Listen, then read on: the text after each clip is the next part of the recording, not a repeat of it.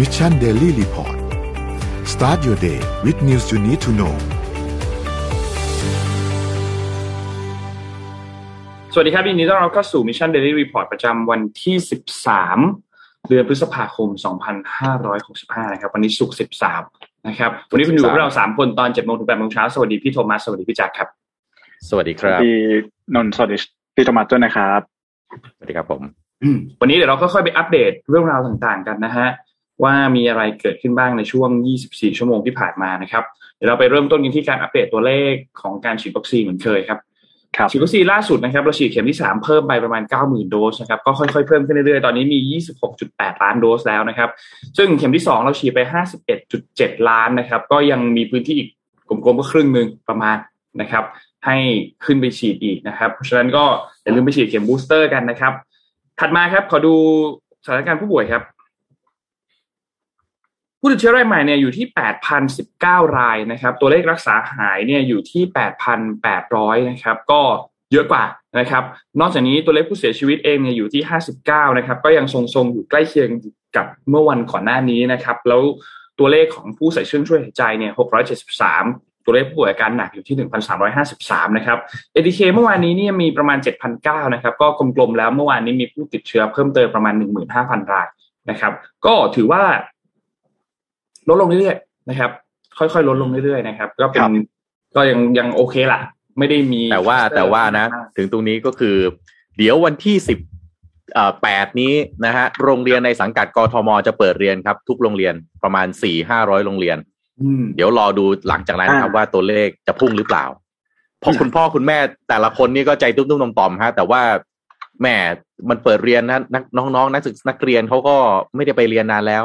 นะครับ ครับ ก็อะต้องช่วยๆกันไปนะครับพรุ่งนี้น่าจะเริ่ม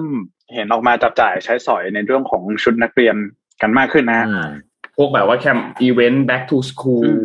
ขายอุปกรณ์การเรียนน่าจะเริ่มเริ่มกลับมานะครับใช่ครับอะถัดมาครับ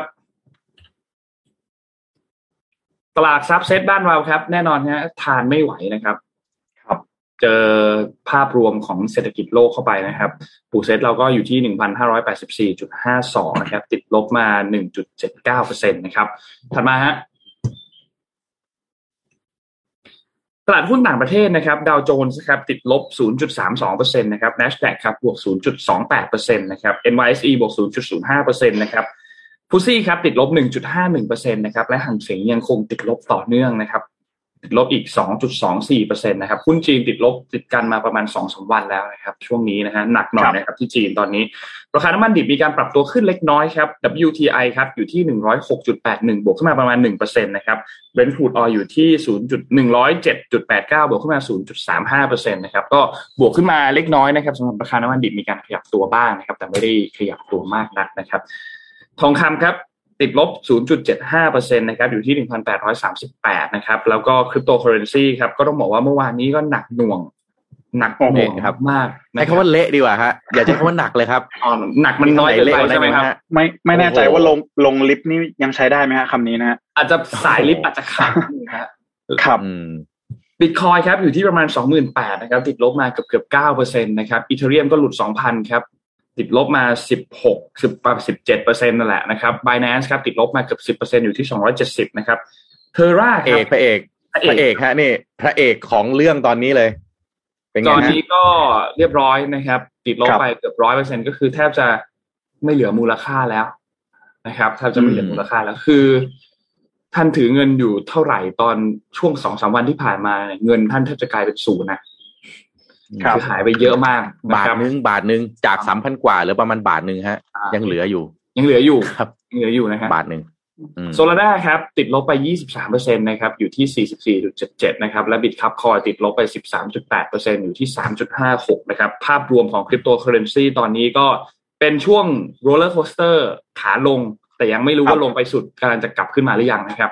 อืมอืมนะฮะอะเดี๋ยวไปเริ่มกันที่เรื่องของคริปโตเคอเรนซีกันเลยนะฮะ อย่างที่เขา เกริ่นกันมาอะเกิดอะไรขึ้นบ้างนะครับ ช่วงนี้นะก็หลังจากที่เมื่อวานนี้นะฮะต้องบอกว่าคริปโตเคอเรนซีสกุลเหรียญที่เป็นเรือธงเลยอย่างเช่นบิตคอยเนี่ยลงไปอยู่ในระดับที่ต่ำกว่า 26,000 เหรียญสหรัฐต่อหนึ่งบิตคอยเนี่ยเป็นครั้งแรกในรอบ 16 เดือนนะฮะแล้วก็เท่าที่เช็คล่าสุดเนี่ยตอนนี้กลับมาอยู่ที่ระดับประมาณ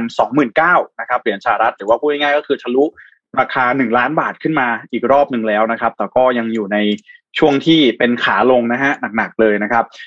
ต้องบอกว่าเมื่อวันพฤหัสบดีที่ผ่านมาเนี่ยนะครับจุดที่ต่ำที่สุดเนี่ยคืออยู่ที่สองหมื่นห้าพันสี่ร้อยหนึ่งเหรียญสหรัฐนะครับ แล้วก็ต้องบอกว่าช่วงนี้อย่างที่ได้รายงานไปเมื่อกี้นะฮะว่าพระเอกของงานนี้นะฮะก็คือ Terra นะครับของเอ่อเจ้าบล็อกเชน LUNA นะฮะคือตอนนี้เนี่ย เหมือนจะมีการประกาศปิดเรื่องของตัวโปรโตคอลไปเป็นการชั่วคราว หรือว่าปิดถาวรอันนี้ยังไม่แน่ใจนะฮะต้องรอดูกันอีกทีหนึ่งนะฮะแต่ว่าสิ่งที่ต้องอยากจะมาอธิบายให้ฟังในวันนี้ก็คือว่าสิ่งที่มันเกิดขึ้นกับตลาดคริปโตเคอเรนซีในตอนนี้เนี่ยก็คือมันกลับกลายเป็นว่า เจ้าราคาคริปโตที่มันอยู่ในช่วงขาลงอยู่แล้วนะฮะจากการเทขายของนักลงทุนที่เป็นในช่วงนี้เนี่ยเป็นเศรษฐกิจที่ อยู่ในช่วงขาลงใช่ไหมฮะมีการประกาศอัตราดอกเบี้ยเพิ่มอัตราดอกเบี้ยนโยบายของทางทางด้านธนาคารกลางสหรัฐเนี่ยมันก็ส่งผลทำให้นักลงทุนเริ่มที่จะเทขายคริปโตเคอเรนซีออกอยู่แล้วนะครับ แต่พอกดปรากฏว่าพอเกิดเรื่องของเจ้าเทราลูน่าเข้าไปนะฮะที่เจ้ามูลค่าของเทราลูน่าเนี่ยมันเอาไปอิงกับเรื่องของตัว stable coin ใช่ไหมฮะตัว UST นะครับอ่า USDT นะฮะถ้าจำไม่ผิดนะนะก็ทำให้กลายเป็นว่าพอเกิดเหตุการณ์ อย่างนี้เกิดขึ้นนะฮะเกิดการบอมเกิดขึ้นเนี่ย ส่งผลทาให้คริปโตเคอเรนซีล่วงทุกตัวตามกระดานนะครับเพราะว่าเกิดในเรื่องของความมั่นใจของนักลงทุนนะฮะเพราะว่าถึงแม้ว่าเจ้าตัวลูน่าเนี่ยนะฮะมันจะเป็นคริปโตเคอเรนซีที่เอาเอ่อมีการเอาไปอิงนะครับ ราคากับเจ้าจัว UST เนี่ยแต่พอเกิดเหตุการณ์นี้เกิดขึ้นเนี่ยเกิดการโจมตีค่าเงินของตัวเจ้าตัวสกุล UST เกิดขึ้นเนี่ย ก็เลยเกิดคำถามว่า เอ๊ะ เจ้า stable coin เนี่ย มันปลอดภัยจริงไหม เออมัน stable จริงไหมนะฮะแล้วก็พอก็คือพูดง่ายๆว่าขนาดนักลงทุนยังไม่มั่นใจเรื่องของ stable coin เลยนะฮะกลายเป็นว่าตัวอื่นๆเนี่ยโอ้โห ปรับตัวลดลงตามกันไปด้วยนะครับ ขณะที่เจ้าตัวเอเธเรียมนะครับเอเธเรียมเนี่ยก็ตกลงไปอยู่ในระดับที่ต่ำกว่า 1,800 นะครับ เป็นครั้งแรกนะ แล้วก็ถือว่าถ้าหากว่าต่ำต่ำต่ำกว่าระดับ 1,800 เนี่ยนะครับ ถือว่าเป็นครั้งแรกตั้งแต่เดือนมิถุนายน ปีที่แล้วนะครับ ก็เมื่อคืนนี้เนี่ยลงไปน้อยที่สุดนะครับ อยู่ที่ราวๆประมาณ 1,704 เหรียญสหรัฐนะครับ ต่อหนึ่งอีเธเรียมนะครับโอ้โหคริปโตตอนนี้แหมคำถามที่ใหญ่ที่สุดตอนนี้คริปโตเนี่ยนะฮะน่าจะเป็นอย่างที่เอ่อปรมาจารย์ทางด้านการเงินหลายๆคนเนี่ยบอกเอาไว้หรือเปล่าครับ อืม พี่แจ็คเหมือนเสียงจะหายนิดเสียงนึแจ็คครับหายไปหรือเปล่านะฮะอะอะกลับมาแล้วคก็รับ ครับ อ่าครับ คือในกรณีของเทราเนี่ยเขานักลงทุนหลายคนเขาก็ไปขุดดูนะครับ กรณีการโจมตีคือมันเหมือนมันมีช่องโหว่ที่สามารถถูกโจมตีได้นะครับ แล้วก็ก่อนหน้านี้เนี่ยก็เคยมีทวิตใน Twitter นะก็มีผู้ใช้บางรายเนี่ยก็ไปอธิบายนะว่าไอ้ เทราแพลตฟอร์มเทราแล้วก็ UST เนี่ยมันสามารถถูกโจมตีได้แล้วมูลค่ามีโอกาสหายไปได้ภายในเวลารวดเร็ว และตอนนั้นเนี่ย Do Kwon นะฮะซึ่งเป็นผู้ก่อตั้งแล้วก็เป็นผู้พัฒนาแพลตฟอร์ม Terra แล้วก็ UST ขึ้นมาเนี่ย ก็เรียกว่า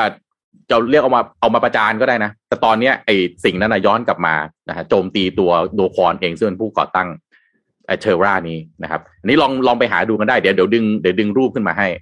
นะครับ อ่าก็คงต้องติดตามกันต่อไปนะครับ แต่มูลค่ามันไม่รู้จะมีโอกาสกลับมาได้หรือเปล่าล่าสุดเมื่อคืนนี้ก็คือมีการประกาศปิด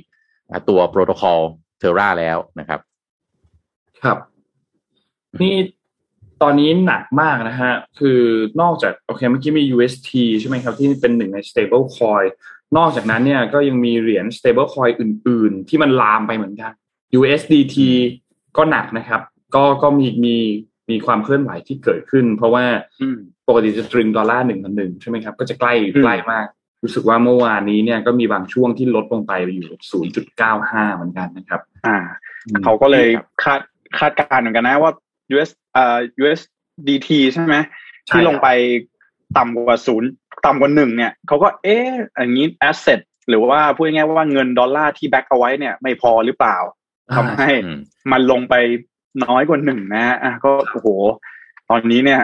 นะฮะตลาดคริปโตเคอเรนซีนะครับ ใครที่จะเข้าจะออกตอนนี้เนี่ยนะฮะต้องดูกันดีๆเลยนะครับ แต่ว่าช่วงนี้เนี่ย พอคือโอเคมันเป็นช่วงที่ที่น่าจะเป็นวิกฤตอันหนึ่งของคนที่ลงทุนฝั่งของคริปโตเคอเรนซีแต่ว่าก็หวังว่าทุกทุกท่านจะผ่านมาไปได้นะครับ ก็เป็นเป็นกำลังใจให้ให้ผ่านไปได้ ถ้าพันผ่านไปได้ท่านก็ได้จะได้ประสบการณ์ที่สำคัญอันหนึ่ง ในอนาคตน่าจะเป็นน่าจะเป็นประวัติศาสตร์เลยแหละนะครับ เป็นประวัติศาสตร์กันเลยทีเดียวนะครับมาที่เรื่องอื่นกันบ้างนะครับ มีหนึ่งประเทศนะครับ ล่าสุดที่ติดโควิดนะครับนะฮะระบาดระบาดชาวบ้านเขาระบาดกันมาเยอะแล้วนะ ที่ประเทศนี้เขาบอกว่าเขาระบาดเป็นครั้งแรกครับ นั่นก็คือเกาหลีเหนือนะฮะ แล้วล่าสุดเมื่อมีการประกาศปั๊บนะครับ ทางผู้นำนะฮะคิมจองอึนเขาก็สั่งปิดประเทศทันทีนะครับสำนักข่าว KCNA นะครับที่เป็นสื่อของรัฐบาลเกาหลีเหนือก็รายงานเรื่องการเกิดการระบาดของโควิด -19 เป็นครั้งแรกเมื่อวานนี้นะฮะ 12 พฤษภาคมนะครับ ก็พบผู้ติดเชื้อสายพันธุ์ย่อยของโอมิครอนที่มันก็ติดกันง่ายมากจริงๆนะครับก็ไปเจอที่กรุงเปียงยางเมืองหลวงของเกาหลีเหนือนะครับ แล้วก็มีการระบุว่าเป็นเหตุฉุกเฉินครั้งใหญ่ที่สุดของประเทศนะครับ เพราะว่ามีช่องโหว่ในด่านหน้ากักกันโควิดฉุกเฉินที่เคยปกป้องเกาหลีเหนือให้ปลอดภัยจากการระบาดมาได้มากกว่า 3 ปีนะครับ ตั้งแต่เกิดการระบาดครั้งแรกขึ้นนะครับ ทางสำนักข่าว KCNA ก็รายงานว่าพบผู้ติดเชื้อสายพันธุ์ย่อยโอมิครอนหลายคนนะครับ แต่ไม่ได้ให้รายละเอียดอื่น ๆ เลยนะครับสำนักข่าว KCNA ก็รายงานว่าผู้นำเกาหลีเหนือเนี่ยมานั่งเป็นนั่งหัวโต๊ะเป็นประธานการประชุมพักแรงงานหรือพักคอมมิวนิสต์เกาหลีเหนือนะฮะแล้วก็หารือเรื่องของการระบาดนะครับแล้วก็ออกคำสั่งให้ทุกเมืองทุกเขต ทั่วเกาหลีเหนือต้องล็อกดาวน์ปิดพื้นที่อย่างเข้มงวด เพื่อสกัดการระบาดของโควิดนะครับด้านจีนแล้วก็เกาหลีใต้นะครับรายงานสัญญาณไม่ปกติในเกาหลีเหนือมาก่อนแล้วนะครับ โดยก่อนหน้าก่อนหน้าที่เกาหลีเหนือจะยืนยันการระบาดของโควิด สถานีโทรทัศน์ของรัฐบาลจีนก็รายงานว่าเกาหลีเหนือสั่งให้ผู้ต้องสงสัยติดเชื้อไข้หวัดใหญ่อยู่แต่ในบ้านนะครับ แต่ว่าไม่ได้ มีการเมนชั่นไปถึงโควิด -19 นะครับ ส่วนเว็บไซต์ของเกาหลีใต้ที่ติดตามเกาหลีเหนือก็ระบุในสัปดาห์นี้นะครับว่าชาวกรุงเปียงยางได้รับแจ้งให้กลับเข้าบ้านและอยู่แต่ภายในบ้าน เนื่องจากเกิดปัญหาระดับชาตินะครับโดยไม่มีการบอกรายละเอียดนะครับ ก็ตลอดเวลาที่ผ่านมาเกาหลีเหนือไม่เคยระบุนะครับว่าพบผู้ติดเชื้อโควิดแม้แต่คนเดียวในประเทศ แล้วก็ปฏิเสธไม่รับวัคซีนต้านโควิด จากโครงการวัคซีนโลก COVAX ด้วยนะครับรวมถึงแม้กระทั่งซีโนแวคจากจีนก็ไม่เคย รับด้วยเช่นเดียวกันนะครับ ล่าสุดคนก็ถามอยู่ว่าคนที่ติดเชื้อตอนนี้ยังมีชีวิตอยู่ดีใช่ไหมนะครับ ก็ติดตามเรื่องนี้กันต่อไปนะครับ ครับ นี่เกาหลีเหนือนี่เขาเจอรายเดียวใช่ไหมครับรายแรกนะเขาเข้าใจว่าน่าจะหลายราย แต่ว่าอะไรที่มันออกมาจากเกาหลีเหนือนะครับ โอ้ไม่มีความชัดเจนอะไรสักอย่างเลย ใช่ใช่ครับ อันนี้หมายความว่าเกาหลีเหนือยังเป็นประเทศที่ประชากรยังไม่ได้รับวัคซีนเลยนะฮะถ้าพูดกันแบบนี้อ่า นำพามาดูที่สหราชอาณาจักรแล้วก็ทางด้านของฟินแลนด์และสวีเดนนะครับ ก่อนหน้านี้เนี่ยเราเห็นบริสจอนสันนะครับ เดินทางไปที่สวีเดนนะครับทำข้อตกลงร่วมกันนะครับ ซึ่งเมื่อวานนี้ก็มีการเดินทางไปที่ฟินแลนด์ต่อเลยนะครับ เพื่อเป็นการมอบหลักประกันนะครับ คือต้องบอกว่าสวีเดนแล้วก็ฟินแลนด์เนี่ยเป็นสองประเทศที่มีสถานะเป็นชาติที่เป็นกลางนะครับ แต่ว่าในช่วงนี้มีข่าวว่าต้องการที่จะเข้าร่วมกับทางนาโตนะครับแต่ด้วยความที่กระบวนการการเข้าร่วมนาโตมันก็จะต้องมี process อะไรต่างๆ มีระยะเวลาต่างๆ ที่กว่าจะเข้าได้เนี่ยก็ไม่ใช่อยากเข้าวันนี้พรุ่งนี้เข้าได้เลยนะครับ มันก็จะมีช่วงระยะเวลาอยู่นะครับ ซึ่งพอเป็นแบบนั้นเนี่ยก็ทำให้ทางฝั่งของสหราชอาณาจักรรวมถึงฝั่งของฟินแลนด์ฝั่งสวีเดนเนี่ยมีการทำข้อตกลงร่วมกันครับ ข้อตกลงร่วมกันอันนี้เนี่ยสำคัญยังไง มันสำคัญตรงที่ใครก็ตาม ถ้าหากว่าถูกโจมตี อีกประเทศจะให้ความช่วยเหลือนะครับพูดง่ายๆก็คือจะมีการยื่นมือเข้ามา ถ้าเกิดภาวะวิกฤตเกิดขึ้นในประเทศนั้นๆ นะครับ จริงๆเราต้องบอกว่าข้อตกลงอันนี้เนี่ยเป็นเพียงแค่ข้อตกลงเท่านั้นไม่ได้มีข้อผูกพันทางกฎหมายนะครับ ซึ่งทางฝั่งของบอริสจอห์นสันเองเนี่ยก็มีการเยือนทั้งสองประเทศเพื่อลงนามในข้อตกลงดังกล่าวเป็นที่เรียบร้อยแล้ว อันนี้มันเป็นช่วง gap รอยต่อระหว่างก่อนที่จะมีการเข้าร่วมทางด้านของฟินแลนด์ทางด้านของนาโตสำหรับฟินแลนด์แล้วก็สวีเดนนะครับ ซึ่งแน่นอนก็มีมีจุดประสงค์สำคัญมากๆนะครับในในการที่จะเข้าร่วมกับนาโตในครั้งนี้นะครับ เพราะว่าเราก็เห็นเหตุการณ์ฝั่งของยูเครนและก็รัสเซียณปัจจุบันตอนนี้นะครับ ซึ่งการที่จะเข้าร่วมได้อันนี้น่าจับตามองมากครับ เพราะว่า ฟินแลนด์แล้วก็สวีเดนเนี่ยในอีกไม่กี่วันนี้ถ้าหากว่าเข้าร่วมนาโตได้เรียบร้อยเนี่ยนะครับคือรัสเซียเนี่ยก่อนหน้านี้เนี่ยนะครับการขยายอิทธิพลของนาโตเนี่ยก็ถูกใช้เป็นข้ออ้างสำหรับฝั่งรัสเซีย โดยเฉพาะกับการทำสงครามกับยูเครนนะครับที่รัสเซียคัดค้านแบบเห็นได้ชัดมากๆนะครับ แน่นอนว่าฝั่งของรัสเซียเอง ก็มีการคัดค้านฝั่งของฟินแลนด์ แล้วก็ฝั่งของสวีเดน ที่จะให้เข้าร่วมกลุ่มพันธมิตรทางทหารของตะวันตกหรือว่านาโต เช่นเดียวกันนะครับ สวีเดนเนี่ยต้องบอกว่าประวัติศาสตร์ของเขาเนี่ยนะครับดำรงตำแหน่งเอ่อเป็นกลางทางการเมืองมาเนี่ย นานมากสองร้อยกว่าปี ฟินแลนด์เองเนี่ย มีสถานะเป็นชาติที่เป็นกลางเหมือนกัน แต่ต้องบอกว่าไม่ได้เต็มใจ เพราะว่าตอนสงครามโลกครั้งที่สองเนี่ย ก็แพ้ให้กับสหภาพโซเวียตในช่วงเวลาตอนนั้น นะครับ เพราะฉะนั้นก็ต้องบอกว่าไม่ได้เต็มใจที่จะอยู่ในสถานะนี้นะครับแต่ที่ผ่านมาครับ ชาวฟินแลนด์เองก็มีการสนับสนุนให้เข้าร่วมนาโตมากขึ้นเรื่อยๆมากขึ้นเรื่อยๆก่อนหน้านี้มีแค่ประมาณ 20กว่าเปอร์เซ็นต์เท่านั้นเอง แต่ทริกเกอร์สำคัญมากคือเหตุการณ์ที่ยูเครนนะครับทำให้ตัวเลขของประชาชนที่สนับสนุนเรื่องนี้เนี่ยเพิ่มขึ้นจาก 20กว่าเปอร์เซ็นต์กลายเป็น 70 กว่าเปอร์เซ็นต์นะครับโอ้โหซึ่งครับเพิ่มขึ้นอย่างชัดเจน นะครับ ในสวีเดนเองก็เช่นเดียวกันนะครับ เพิ่มขึ้นตอนเริ่มต้นเนี่ยไม่แน่ใจตัวเลข แต่ณปัจจุบันเนี่ยอยู่ที่ประมาณ 57%ซึ่งเกินครึ่งนะครับทำให้หลังจากนี้เนี่ยก็ต้องตัดสินใจครับ เพราะว่าก่อนหน้านี้เนี่ยเขาก็ในคือในช่วงสัปดาห์นี้เป็นสัปดาห์ที่สำคัญมากพูดง่ายๆอืมในงานที่จะตัดสินใจ เพราะว่าถ้าเห็นชอบเนี่ยรัฐสภาของทั้งสองประเทศเนี่ยก็ต้องมีการออกเสียงข้างมากอย่างชัดเจน เพื่อเริ่มกระบวนการการสมัครเป็นสมาชิก นะครับ ทีนี้คนก็ตั้งข้อสงสัยว่าเอ๊ะทำไมมันต้องเป็นตอนนี้ แต่แน่นอนว่าคนพอเห็นเหตุการณ์ที่ยูเครนเองเนี่ยก็ไม่ไม่ได้กังวลมากขนาดนั้นว่าอ๋อโอเค นั่นก็เป็นหนึ่งในเหตุผลที่สำคัญมากๆว่าจำเป็นที่จะต้องเป็นช่วงเวลาตอนนี้นะครับ เพราะว่าทั้งสองประเทศก็เริ่มรู้สึกถึงอันตรายที่เกิดขึ้นนะครับ โดยเฉพาะอย่างยิ่งในช่วงที่ผ่านมากับเหตุการณ์ของยูเครนตอนนี้นะครับ และคำถามสำคัญคือแล้วจะเกิดอะไรขึ้น ถ้าเข้าร่วมไปแล้ว การที่ทั้งสองประเทศเข้าร่วมเป็นพันธมิตรของนาโตเนี่ยนะครับ คือพอเข้าร่วมไปแล้วเนี่ยนะครับการเปลี่ยนสถานะเป็นสมาชิกอย่างเป็นทางการคือก่อนหน้านี้เขาร่วมเป็นพันธมิตรของนาโตนะในปี 94 นะครับ เป็นการเข้าเป็นสมาชิกสหภาพของสหภาพยุโรปนะครับ ซึ่งทั้งสองประเทศก็กลายเป็นผู้สนับสนุนแล้วกันมีส่วนร่วม แต่การจะเปลี่ยนเข้ามาเป็นสมาชิกอย่างเป็นทางการเนี่ยนะครับ ก็เป็นจุดหนึ่งที่สำคัญเหมือนกัน เพราะว่ามาตราที่ห้าจำได้ใช่ไหมครับของนาโต ถ้าหากว่ามีการโจมตีประเทศสมาชิกประเทศใดประเทศหนึ่ง เท่ากับโจมตีทุกประเทศของกลุ่มนาโตนะครับ เพราะฉะนั้นอันเนี้ยก็เป็นจุดที่สำคัญมาก ๆ เช่นเดียวกันนะครับ คือฟินแลนด์เนี่ยเขามีงบด้านการป้องกันประเทศเนี่ยอยู่ที่ประมาณสองเปอร์เซ็นตนะครับ ซึ่งก็เป็นไปตามข้อตกลงของนาโตนะครับสวีเดนเองก็วางแผนที่จะตั้งงบตัวนี้ให้อยู่ในตัวเลขใกล้เคียงกันเหมือนกันนะครับ คนก็ ตั้งคำถามขึ้นมาว่า แล้วถ้าไม่เข้าร่วมจะเป็นอะไรหรือเปล่านะครับ คือเรื่องนี้มันพูดยากเนาะพี่แจ็คพี่โทมัสเพราะว่าถ้าไม่เข้าร่วม แล้วไม่มีเหตุการณ์อะไรเกิดขึ้น ก็คงไม่เป็นไรอืมแต่การเข้าร่วมไว้แล้วถ้าหากว่ามีเหตุการณ์อะไรเกิดขึ้น มันก็อาจจะเป็นหลักประกันอันหนึ่งถ้าหากว่ามีเหตุการณ์อะไรเกิดขึ้น เราก็จะมีเขาเรียกว่ามี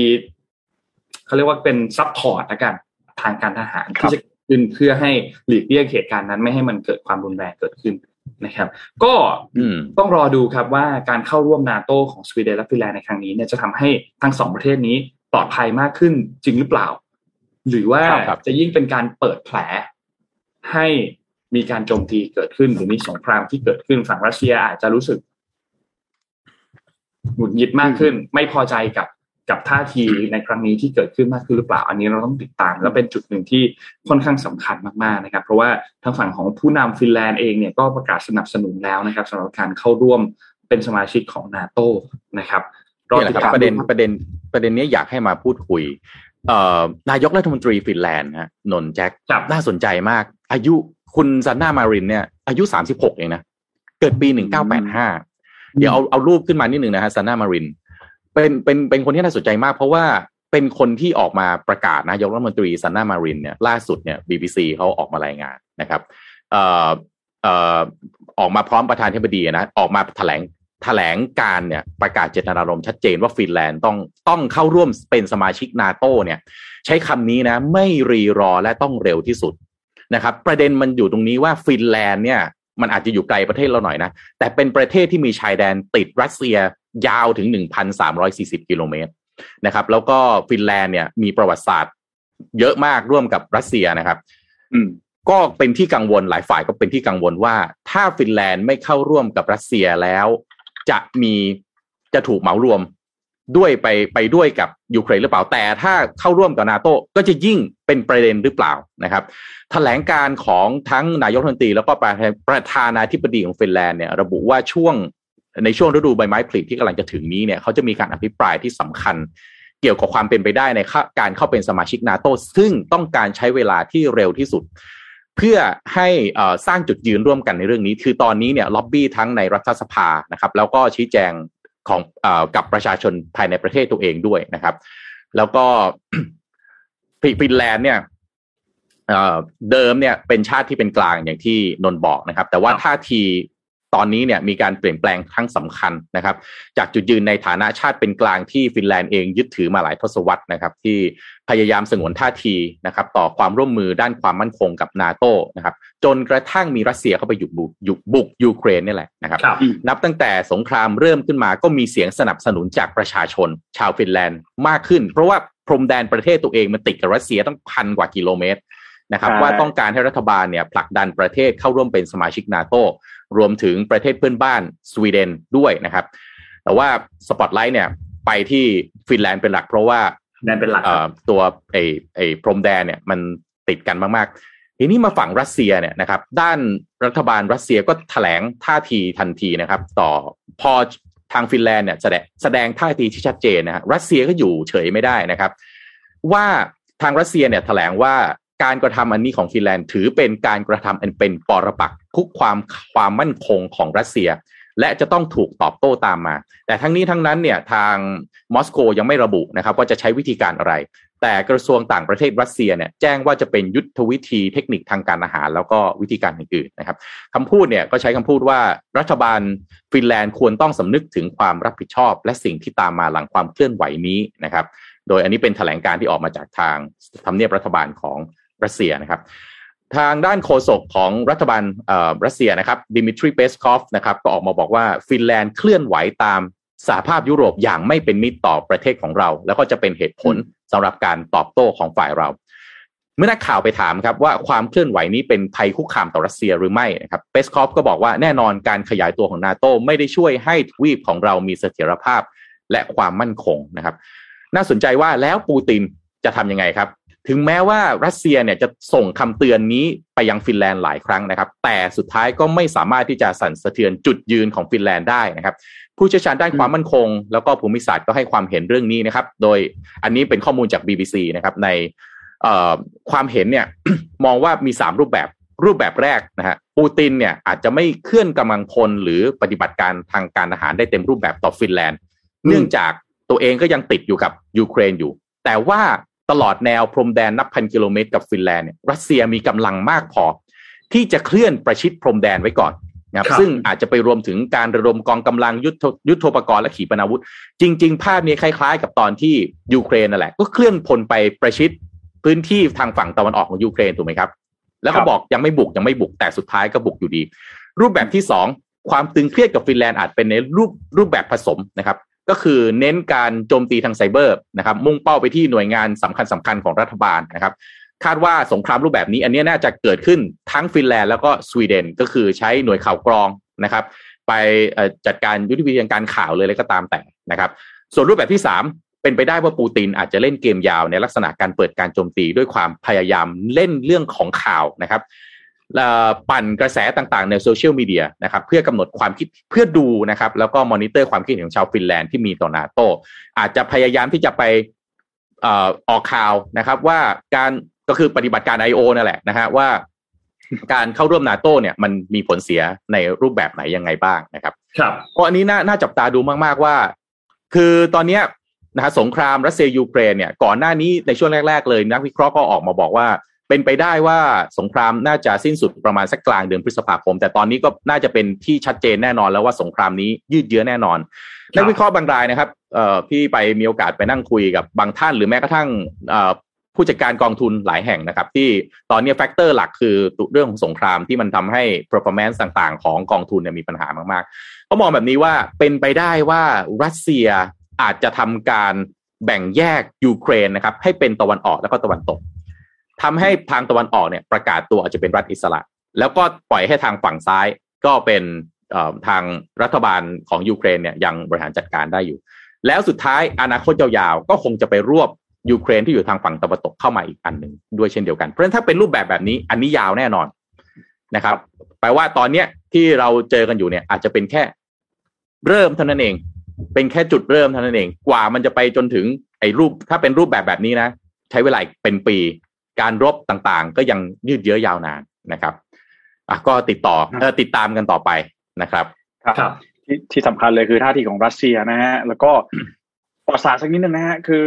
ฟินแลนด์กับรัสเซียเนี่ยนะฮะถ้าตามประวัติศาสตร์แล้วไม่ค่อยดีกันสักเท่าไหร่นะฮะถ้าเราจะรู้จักกันในเรื่องของ Winter War นะฮะหรือว่าสงครามฤดูหนาวนะฮะสามเดือนนะครับ หลังจากที่เอ่อนาซีเยอรมันนะครับ บุกโปแลนด์นะฮะ สามเดือนเท่านั้นนะครับ โซเวียตบุกฟินแลนด์เฉยเลยฮะนะครับ ในช่วงนั้นก็คือต้องบอกว่าอันนี้เนี่ยฟินแลนด์เนี่ยนะฮะต้องประสบพบเจอกับสงครามจากสหภาพโซเวียตในช่วงนั้นนะฮะแล้วก็ชาวฟินแลนด์เองก็รู้สึกไม่ปลอดภัยนะครับ จากรัสเซียมาโดยตลอดนะฮะแล้วก็ต้องบอกว่าอย่างที่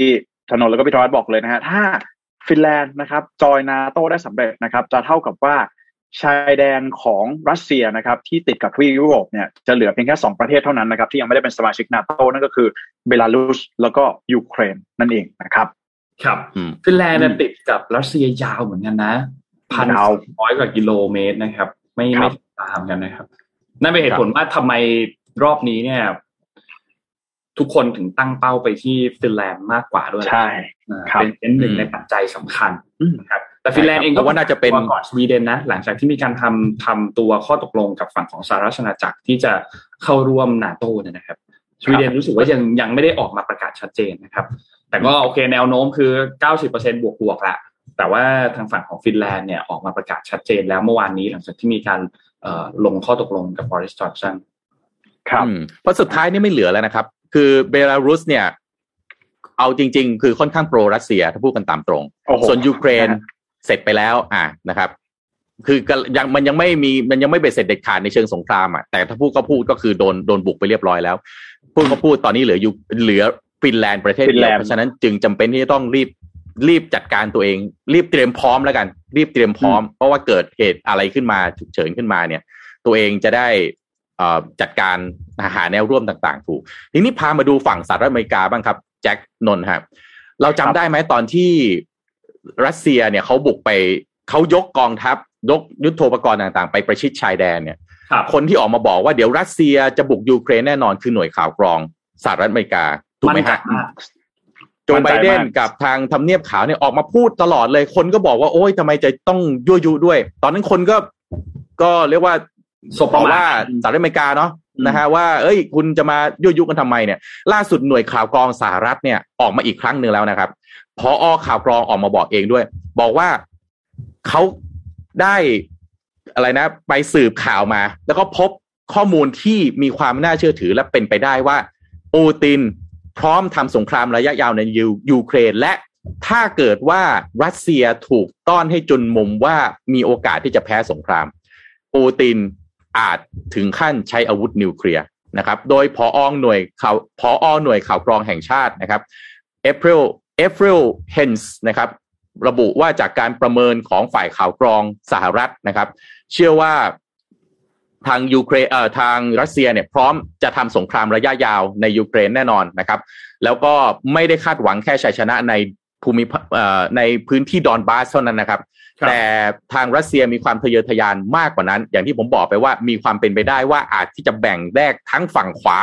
ฝั่งตะวันตกนะฮะของยูเครนออกมา เพื่อให้มันอาจจะเป็นรัฐอิสระก่อนหรือเปล่า เสร็จแล้วก็ค่อยไปจัดการฝั่งซ้ายนะฮะฝั่งตะวันตกนะของของยูเครนอยู่ดีนะครับ คุณเฮนส์นะครับก็กล่าวในการถแถลงต่อสมาชิกรัฐสภาคองเกรสนะครับว่าเราประเมินว่าประธานาธิบดีปูตินกำลังเตรียมพร้อมสำหรับการทำสงครามระยะยาวในยูเครน และเขายังคงตั้งใจที่จะยึดครองมากกว่าภูมิภาคดอนบัส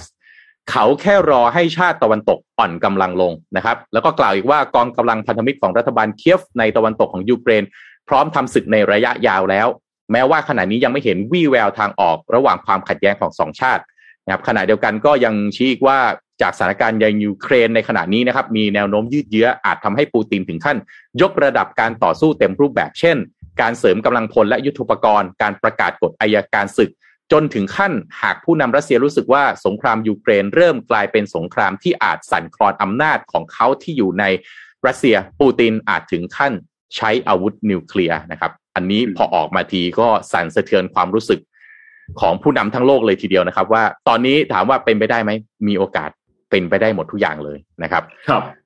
ก็เออแล้วก็ด้านอีกอีกคนหนึ่งฮะ ที่น่าฟังครับ โจไบเดนครับ โจไบเดนกำลังหากฎหมายครับ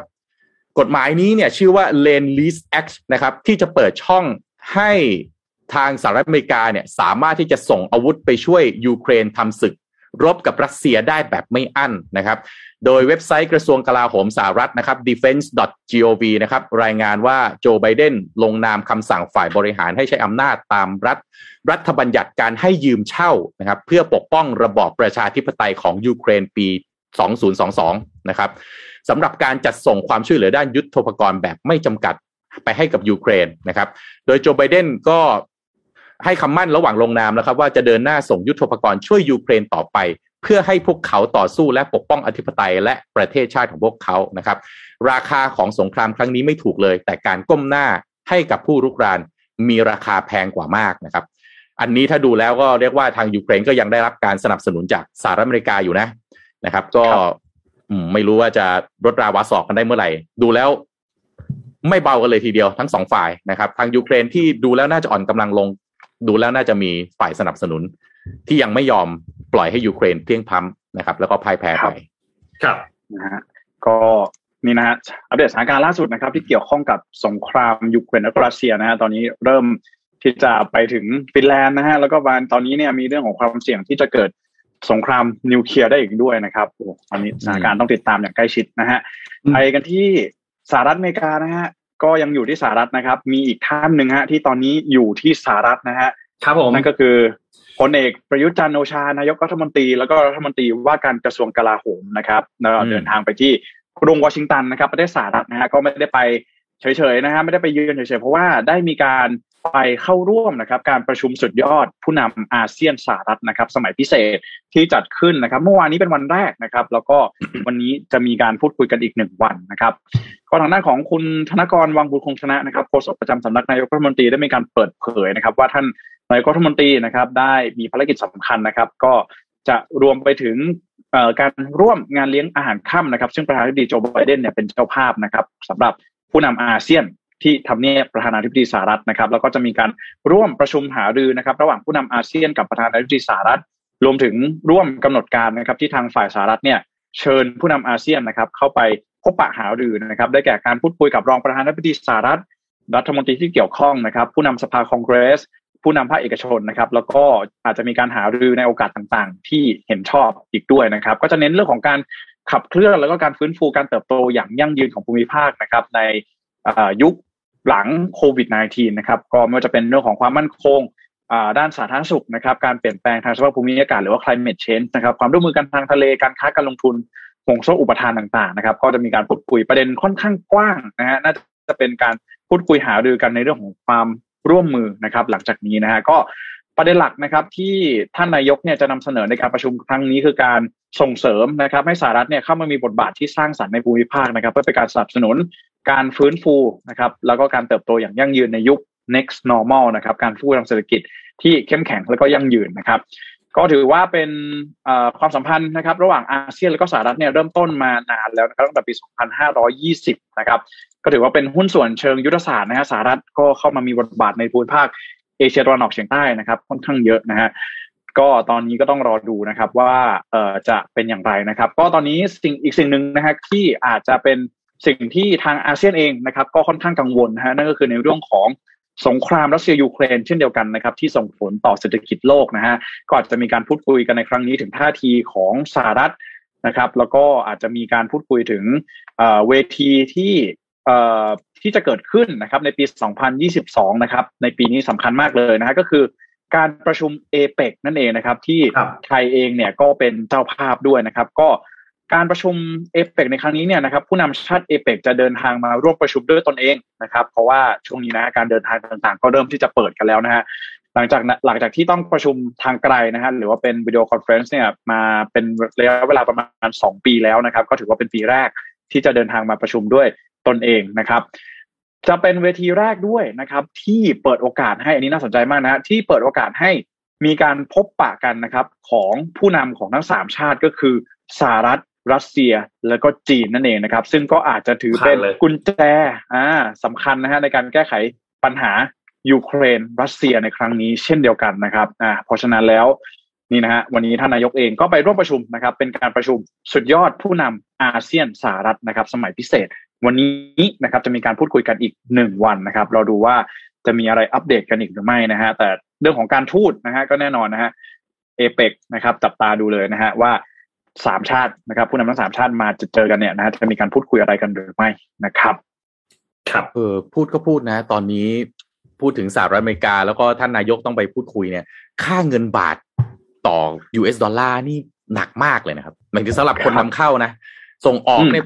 ส่งออกอาจจะยิ้มนะฮะคือสามมันสามสิบสี่บาทกว่าเข้าไปแล้วครับ ครับเพ ราะว่าคือต่อให้ส่งออกมันจะดีก็ตามเนี่ยนะฮะแต่ว่าพอมันเน็ตกับไอตัวนำเข้าที่เราจะต้องจ่ายแพงมากๆ โดยเฉพาะตอนนี้ค่าน้ำมันด้วยก็แพงแบบสุด ๆ เนี่ยโอ้โหหนักนะหนักมากเลยตอนเนี้ยนะครับ เพราะว่าที่ตอนนี้สหรัฐอเมริกาขึ้นดอกเบี้ย ขึ้นเอาขึ้นเอาเนี่ย เงินมัน fund flow มันก็วิ่งกลับไปที่เอ่อสหรัฐมากกว่านะครับตอนนี้ผมว่าลำบากเหนื่อยมากๆเลยนะฮะในด้านของเศรษฐกิจนะครับอะ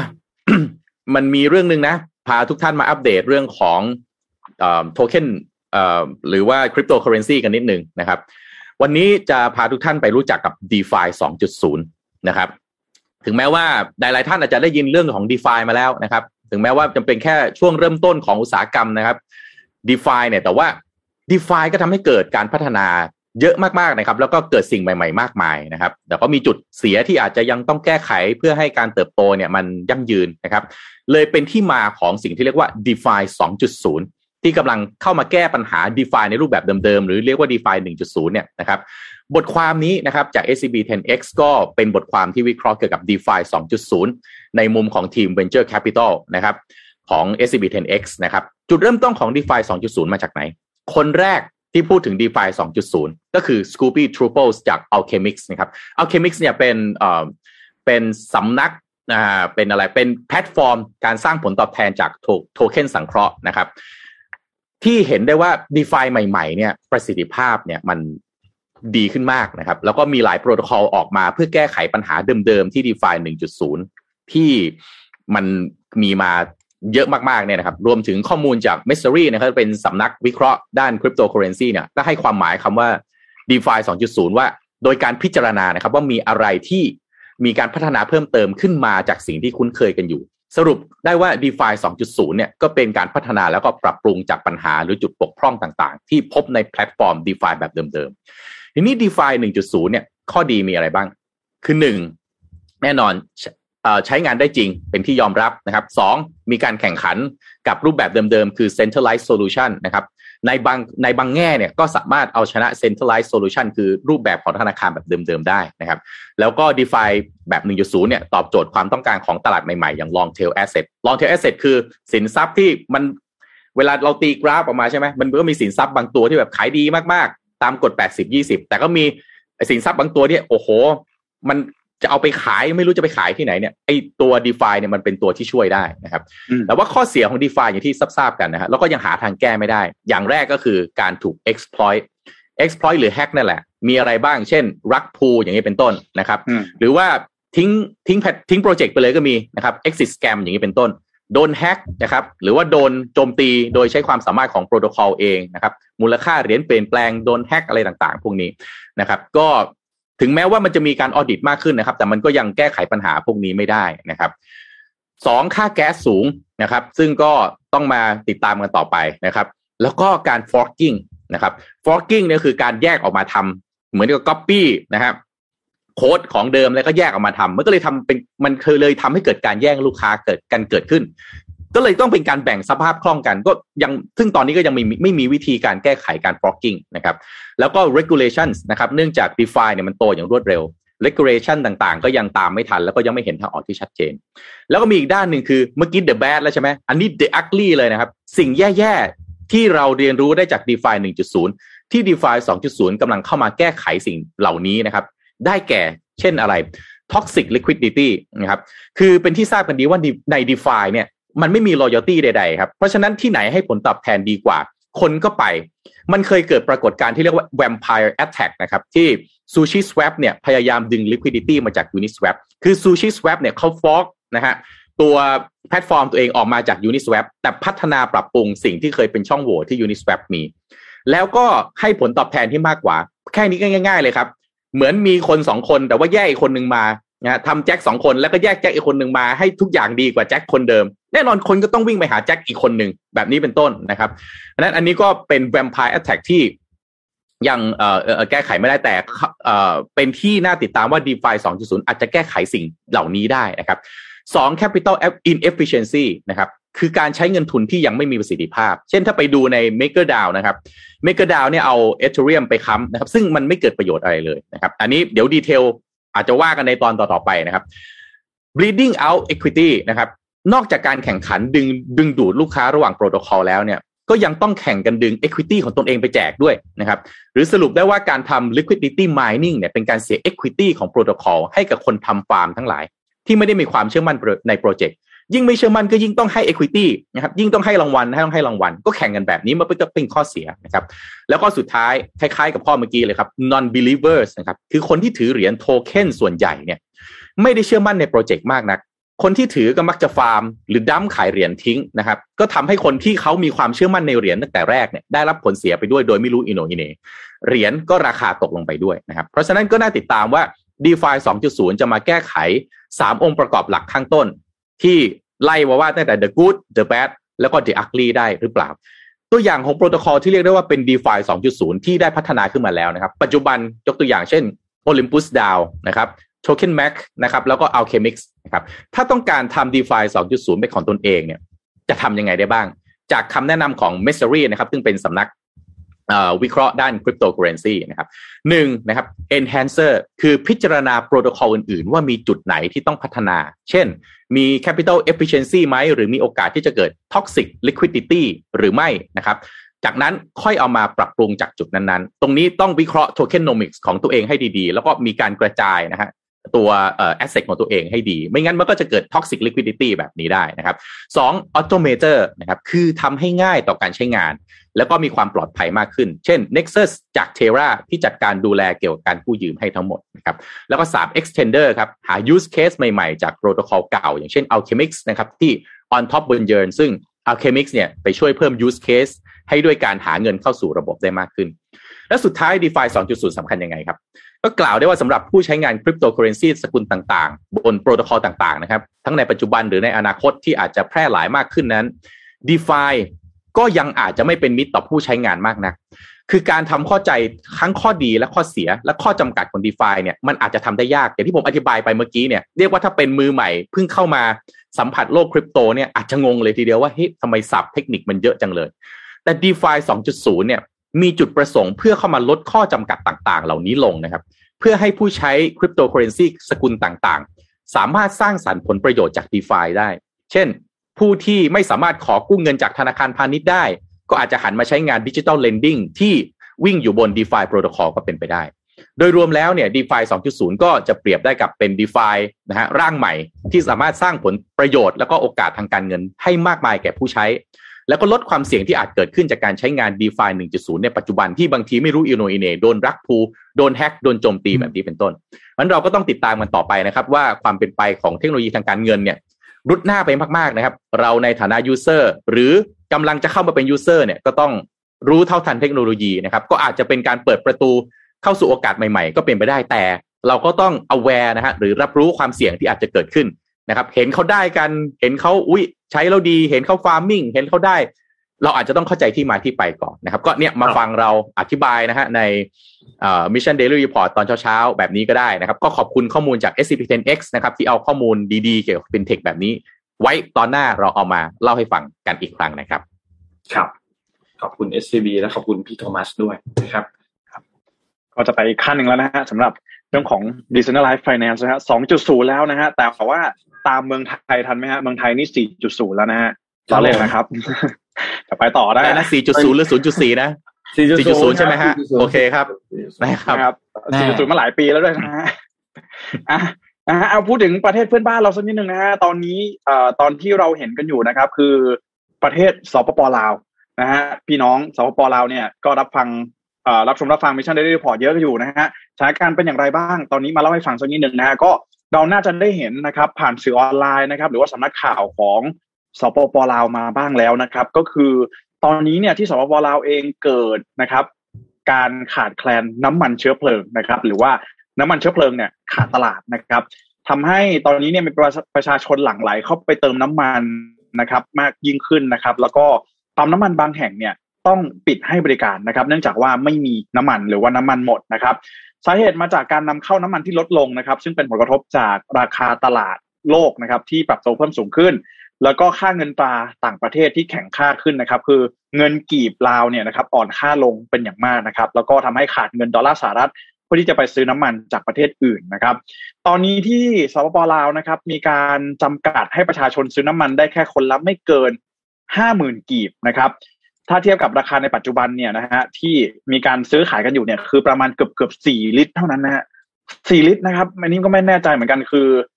รถยนต์หนึ่งคันเนี่ยนะฮะถ้าเต็มถังเนี่ยน่าจะจำไม่ผิดน่าจะมาสี่สิบลิตรนะ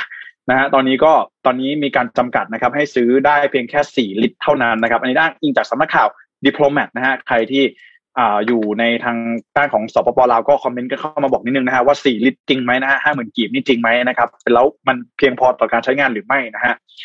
ทางด้านของคุณเอ่อสีสังคมโคดโคดโยธานะครับ ประธานสมาคมน้ำมันเชื้อเพลิงและก๊าซธรรมชาติของลาวนะครับ ระบุว่าลาวต้องการน้ำมันเชื้อเพลิงเนี่ยประมาณ 120 ล้านลิตรต่อเดือนนะครับ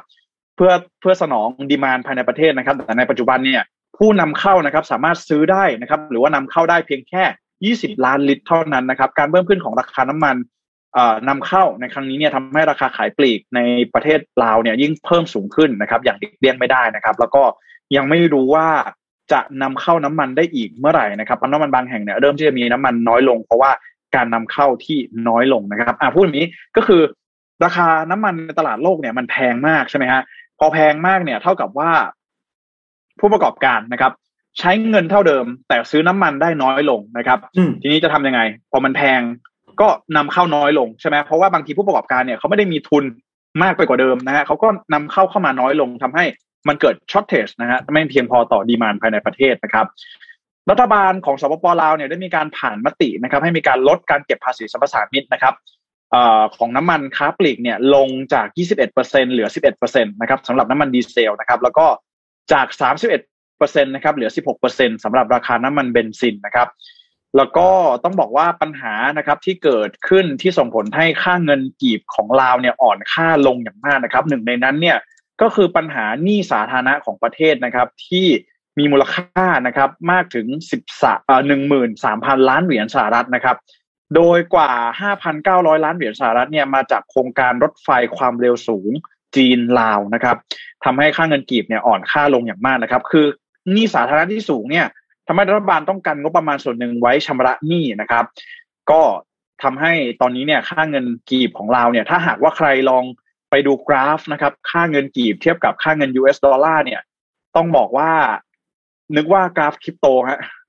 ไปดูได้เลยนะครับ ในช่วงระยะเวลาหนึ่งปีที่ผ่านมานะครับ อะนี่ก็คือสิ่งที่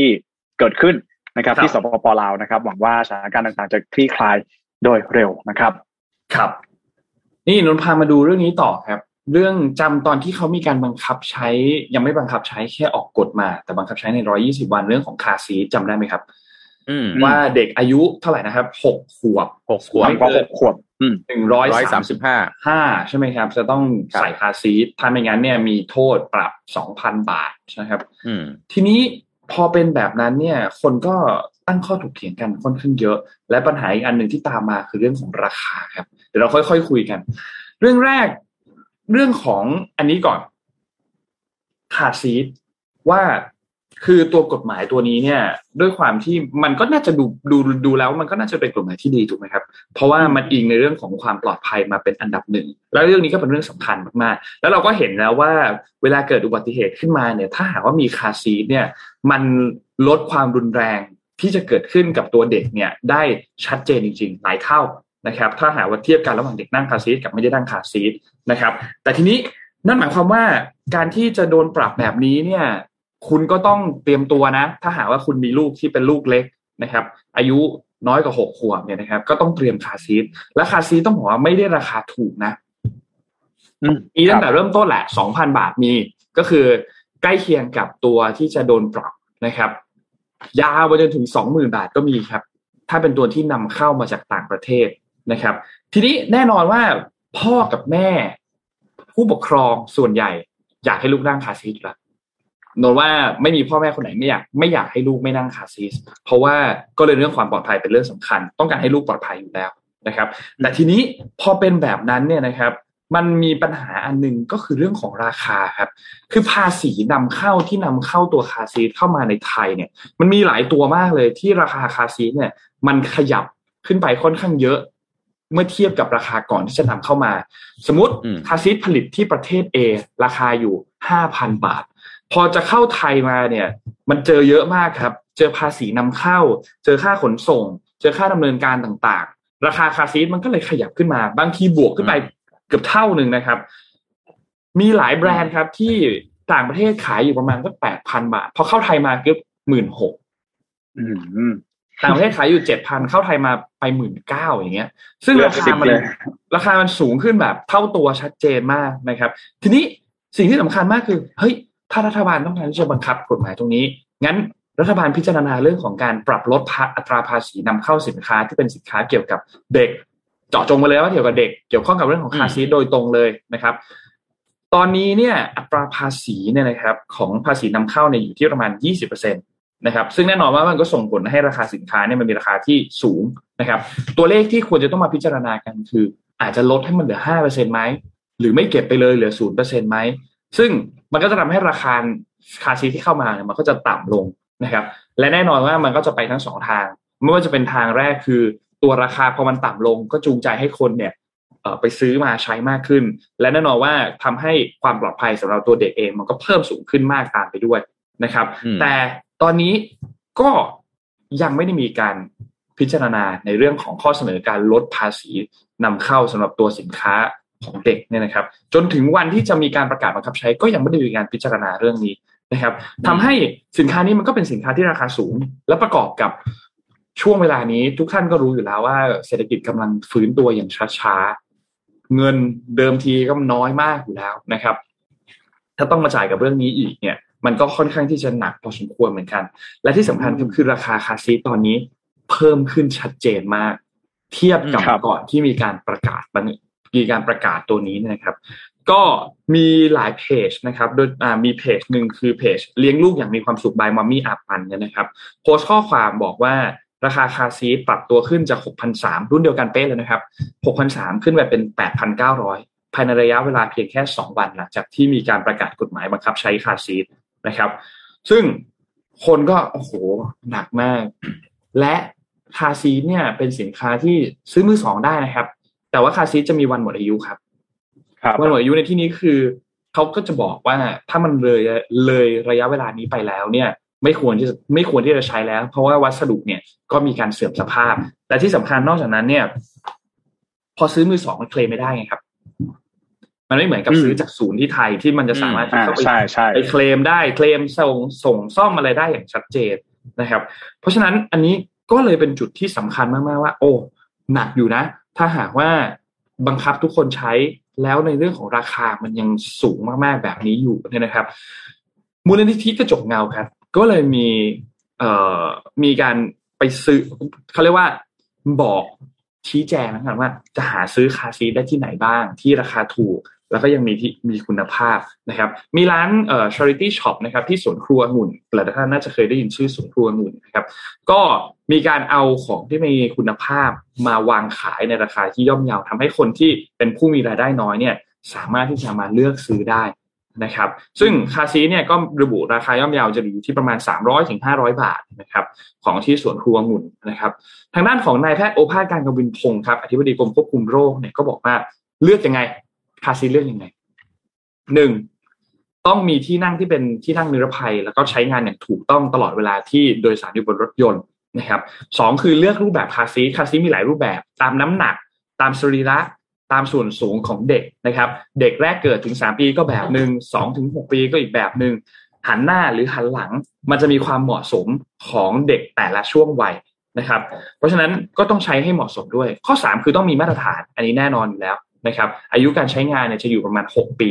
นะครับข้อ 4 ควรจะติดตั้งอย่างถูกต้องนะครับ คุณซื้อคาร์ซีทมา แต่ถ้าคุณติดตั้งไม่ถูกต้องก็ไม่ช่วยอะไรนะครับ คาร์ซีทไม่ได้ช่วยอะไรนะครับ เพราะฉะนั้นต้องติดตั้งให้ถูกต้องนะครับ ถ้าจะติดตั้งจริงๆ ควรจะติดตั้งที่เบาะหลังนะครับ มากกว่าจะติดตั้งที่ด้านหน้าข้างคนขับนะครับ อันนี้เป็นเรื่องที่สำคัญมากๆเหมือนกันนะครับ ก็คาร์ซีทเนี่ยตอนนี้ทางด้านของเอ่อพาณิชย์เองเนี่ยก็มีการจัดลดราคาคาร์ซีทเหมือนกันดีเดย์คือวันนี้วันที่ 13 ถึงวันที่ 15 พฤษภาคมนะครับแล้วก็มีการขู่ว่าจะมีการลงโทษทั้งโทษปรับทั้งโทษจำคุกถ้าหากว่ามีผู้ฉวยโอกาสขึ้นราคานะครับก็คาซีดขึ้นมาเป็นสินค้าติดตามดูแล watch list ครับ เออคือคาซีดเนี่ยเป็นไปได้ไหมครับ ที่จะจัดอยู่ใน หมวดของสินค้าที่ไม่มีแวดยกตัวอย่างเช่นหนังสืออย่างเป็นต้นคือถ้ามันเป็นสินค้าที่มันมีความจำเป็นต่อการใช้ชีวิตของประชาชนใช่ไหมแทนที่รัฐบาลเนี่ยจะต้องเอาเงินส่วนหนึ่ง คือมันต้องมีที่มาแหละ เอาเอ่อต้องการรักษาชีวิตใช่ไหมเรามีอัตราเด็กเกิดเนี่ยประมาณหกแสนคนต่อปีใช่ไหมฮะครับถ้าเกิดคุณนับหกขวบเนี่ยเอาหกแสนอาคูณคูณห้าครับคูณหกขวบก็คูณหกเข้าไปหกหกสามหกสามล้านหกแสน เด็กสามล้านหกแสนคนนะ เราต้องใช้คาซีกี่คนกี่กี่อันนะครับที่มันน่าจะเอ่อสำหรับครอบครัวที่ต้องใช้ในการเดินทางไปมาบ่อยๆ เยอะมากนะจำนวนเยอะมากนะครับ เพราะฉะนั้นแทนที่รัฐจะต้องเอาเงินส่วนเนี้ยไปจัดการทางด้านสาธารณสุขหรือความปลอดภัย เป็นไปได้ไหมเอาเงินเนี้ยกระจายโดยตรงเข้าไปที่ผู้ซื้อเลยก็คือทำให้เป็นสินค้าปลอดปลอดแวดแล้วก็ไปแก้ด้วยตั้งแต่ภาษีนำเข้าสรรพสามิตศุลกากรสารพัดเอ่อที่มันเป็นภาษีที่เกี่ยวข้อง เอาออกไปเลย เป็นไปได้หรือเปล่า แต่ว่าไม่แน่ใจว่าตรงนี้มีการดำเนินการว่ามันผ่านในกฎหมายตรงนี้ออกมาก่อน แล้วไอ้กฎหมายที่มันเกี่ยวกับเรื่องของการไอ้ไอ้พวกไอ้แวดหรืออะไรพวกนี้เนี่ย มันวิ่งตามไม่ทันหรือไม่อันนี้อันนี้ต้องฝากเมื่อกี้พูดถึงสวนครัวองุ่นนะฮะนี้หลายหลายท่านอาจจะเคยได้ยินแต่หลายท่านอาจจะไม่เคยไปเลยอยากโปรโมทสักนิดหนึ่งเพราะว่าพี่ไปบ่อย แล้วก็เชียร์มากๆเลยสวนครัวองุ่นเนี่ยอยู่ตรงทองหล่อนะครับครับอยู่ตรงทองหล่อเรียกว่า เป็นที่เขาประมาณสักไร่ไร่กว่าๆสองไร่มั้งนะครับ ตอนแรกเดินผ่านเนี่ยพี่ก็งงๆมากเฮ้ยทำไมดูเหมือนเป็นสวนสาธารณะ แต่ก็ไม่ใช่ว่าดูเป็นสวนที่มันจะดูเป็นสวนสาธารณะเออมันไม่ใช่ดูไม่ใช่ของรัฐอะ ก็ดูแล้วเอ๊ะพอเดินเข้าไปเนี่ยมันข้างหน้าเนี่ยนะฮะเขาก็เปิดให้เอ่อบริจาคโดยวิธีการของเขาเนี่ยน่าสนใจมาก มูลนิธิกระจกเงาเนี่ย ร่วมกับสวนครูองุ่นนะครับ ให้เอาของคุณมีสินค้าอะไรนนมีรองเท้าแจ็คมีเสื้อนะฮะก็เอาไปบริจาคให้เขาเขาจะเอาของเนี่ยขาย และเงินที่ได้มาเนี่ยก็คือเอาไปบริจาคกลับคืนให้กับมูลนิธิเอ่อกระจกเงาครับครับ ซึ่งก็ก็ก็ดีคือไม่ใช่แค่มามีตั้งตู้แล้วก็ให้คุณหยอดเฉยๆแล้วคุณเข้าไปเนี่ยเข้าไปใช้ถ่ายรูปอะไรสวยงามนะครับ นี่คือนี่รูปสวนครูองุ่นนะครับ ก็อยากให้ไปช่วยกันสนับสนุน เพราะว่า มันอาจจะยังไม่เป็นที่รู้จักเท่าไหร่นะครับ และตอนนี้เขาเอาคาซีดนะมีคนเอาคาซีเข้าไปบริจาคเยอะมากเลย คนก็กังวลหุยเดี๋ยวจะเจอนายทุนเนี่ยมากว้านซื้อเอาไปขายต่อหรือเปล่านะครับ ไปสเปกุเลตใช่ไหมเขาก็ขายให้กับให้ให้คนละหนึ่งหนึ่งหนึ่งหนึ่งอันเท่านั้นนะครับ แต่ก็ยังน่าน่ากังวลอยู่ว่า เอ๊ะ มันจะมีการเวียนคิวหรือเปล่า ก็ช่วยช่วยกันดูแลนะครับ ขอว่าในช่วงเวลาแบบนี้เนี่ย ลองคิดถึงคนที่เขาหาเช้ากินค่ำใช่ไหมหาเช้ากินค่ำเนี่ย รายได้เนี่ยอาจจะไม่ได้สูงมากนัก แต่ก็ต้องมีลูกเนี่ย แล้วที่บ้านไม่มีคนดูแล ตัวเองก็ต้องเอาลูกออกจากบ้านไปทำงานด้วยเนี่ยเอ่อรายได้หาเช้ากินข้ามเดือนหนึ่งมีเงินสักรายได้สักหมื่นห้าอย่างเงี้ยนะครับ ต้องขายของต้องอะไรต่างๆรถอาจจะเป็นรถกระบะหรือรถที่ทำมาหากินเนี่ย วันเนี้ยต้องมาซื้อคาซีทเพราะว่าอีกร้อยี่สิบวันเนี่ย ถ้าไม่ติดตั้งคาซีทจะถูกปรับเนี่ย โอ้โห หนักนะครับ